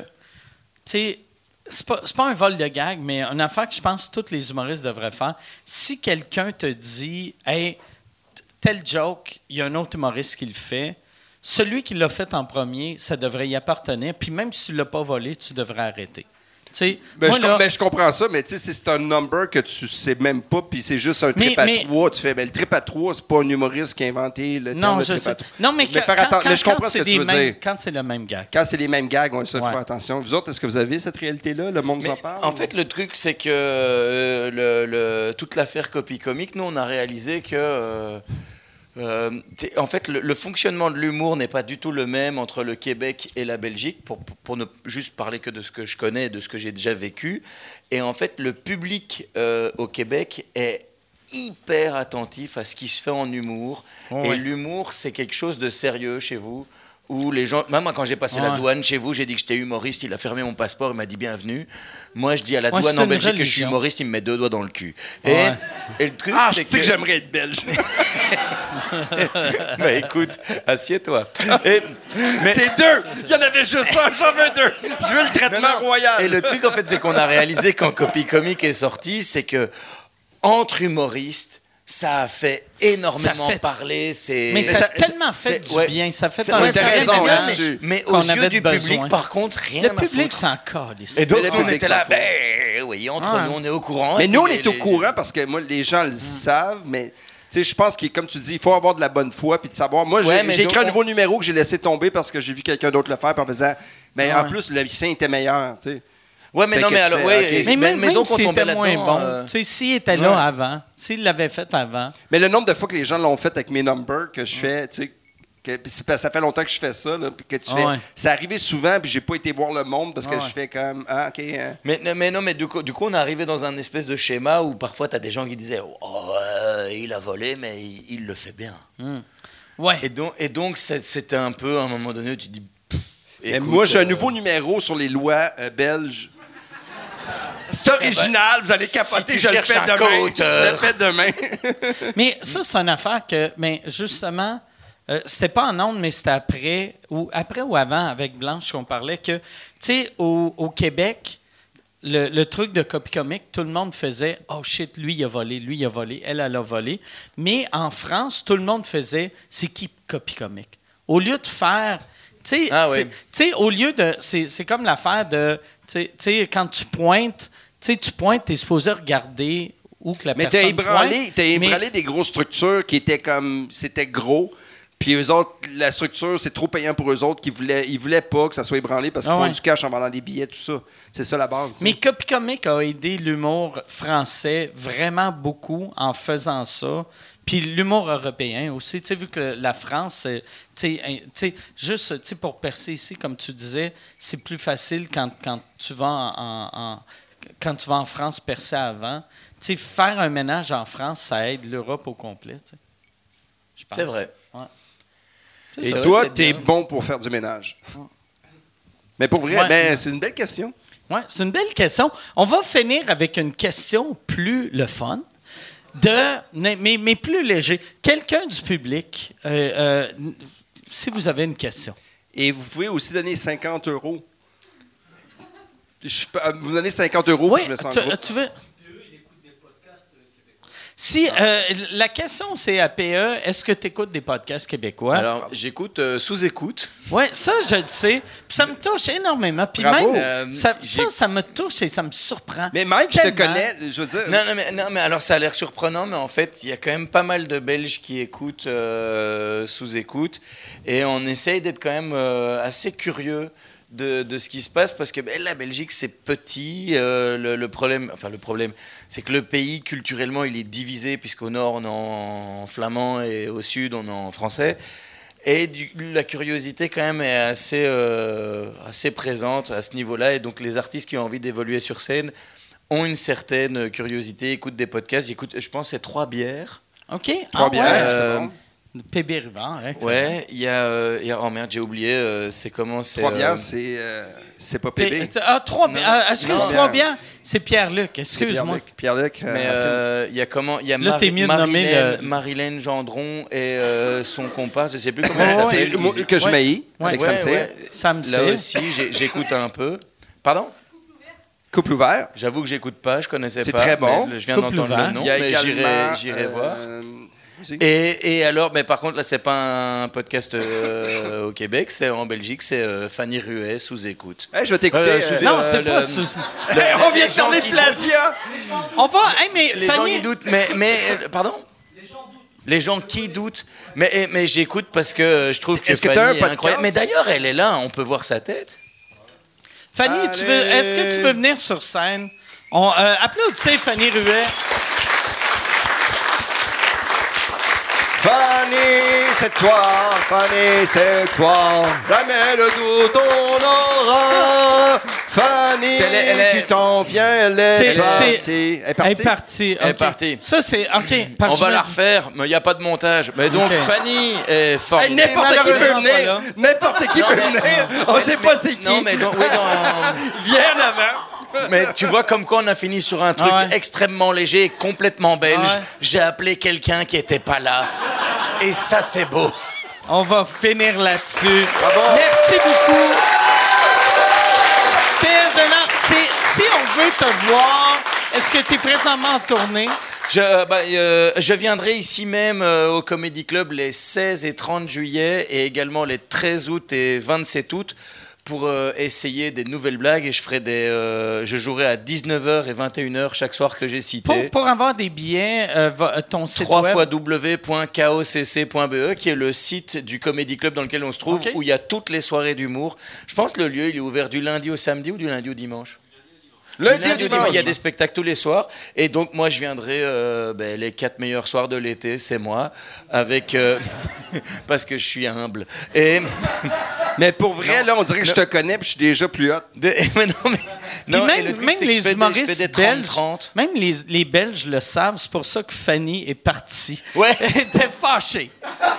Non, et je fais en fait à chaque créneau horaire, je partage l'affiche avec un autre humoriste qu'on n'annonce pas. Okay. Est-ce que c'est dans le lot là-bas, ceux qui sont en train de se battre? Il y en a qui étaient présents ce soir, qui seront sur scène aussi pour essayer... Il y en avait 3 de sympathiques, un qui était bête. Là. Mais il était sur scène avec toi, du coup. C'est pas vrai, non. Ah, c'est vrai, je t'avais pas reconnu. Mais... non, c'est pas vrai, t'es vraiment sympathique. C'est que j'ai grossi pendant le podcast. Puis toi, Steph, ton site web, OK. Mais est-ce que t'as un site web? Non, ça, c'est pour les tournées de l'été, mais sinon, ouais, j'ai un site pour... parce que je reprends ma tournée... en septembre, et là le site c'est lavieestunefête.be/PE et j'ai la fierté de pouvoir annoncer que le 10 novembre je termine mon spectacle au Cirque Royal de Bruxelles. C'est c'est donc la plus grosse date de ma tournée, puis c'est une salle qui fait plus de 1500 places. Ah, bravo, cool, félicitations. Cool. Et Steph, toi, si on veut te voir, c'est où qu'on te voit? Et moi, c'est facile. Je marche beaucoup. Non, je ne sais pas. Je suis en écriture pour un prochain show. Là, pour les gens du Québec, j'ai ma 8e... show de casse-croûte. Le show de casse-croûte qui est à Zest. J'ai ma 8e saison de Refuge Animal sur les ondes de TVA aussi. Je vais faire du festival un peu partout cet été. Je vais refaire un numéro. Ça fait longtemps que je n'ai pas fait un solo à Québec, à Comédia. Je vais faire...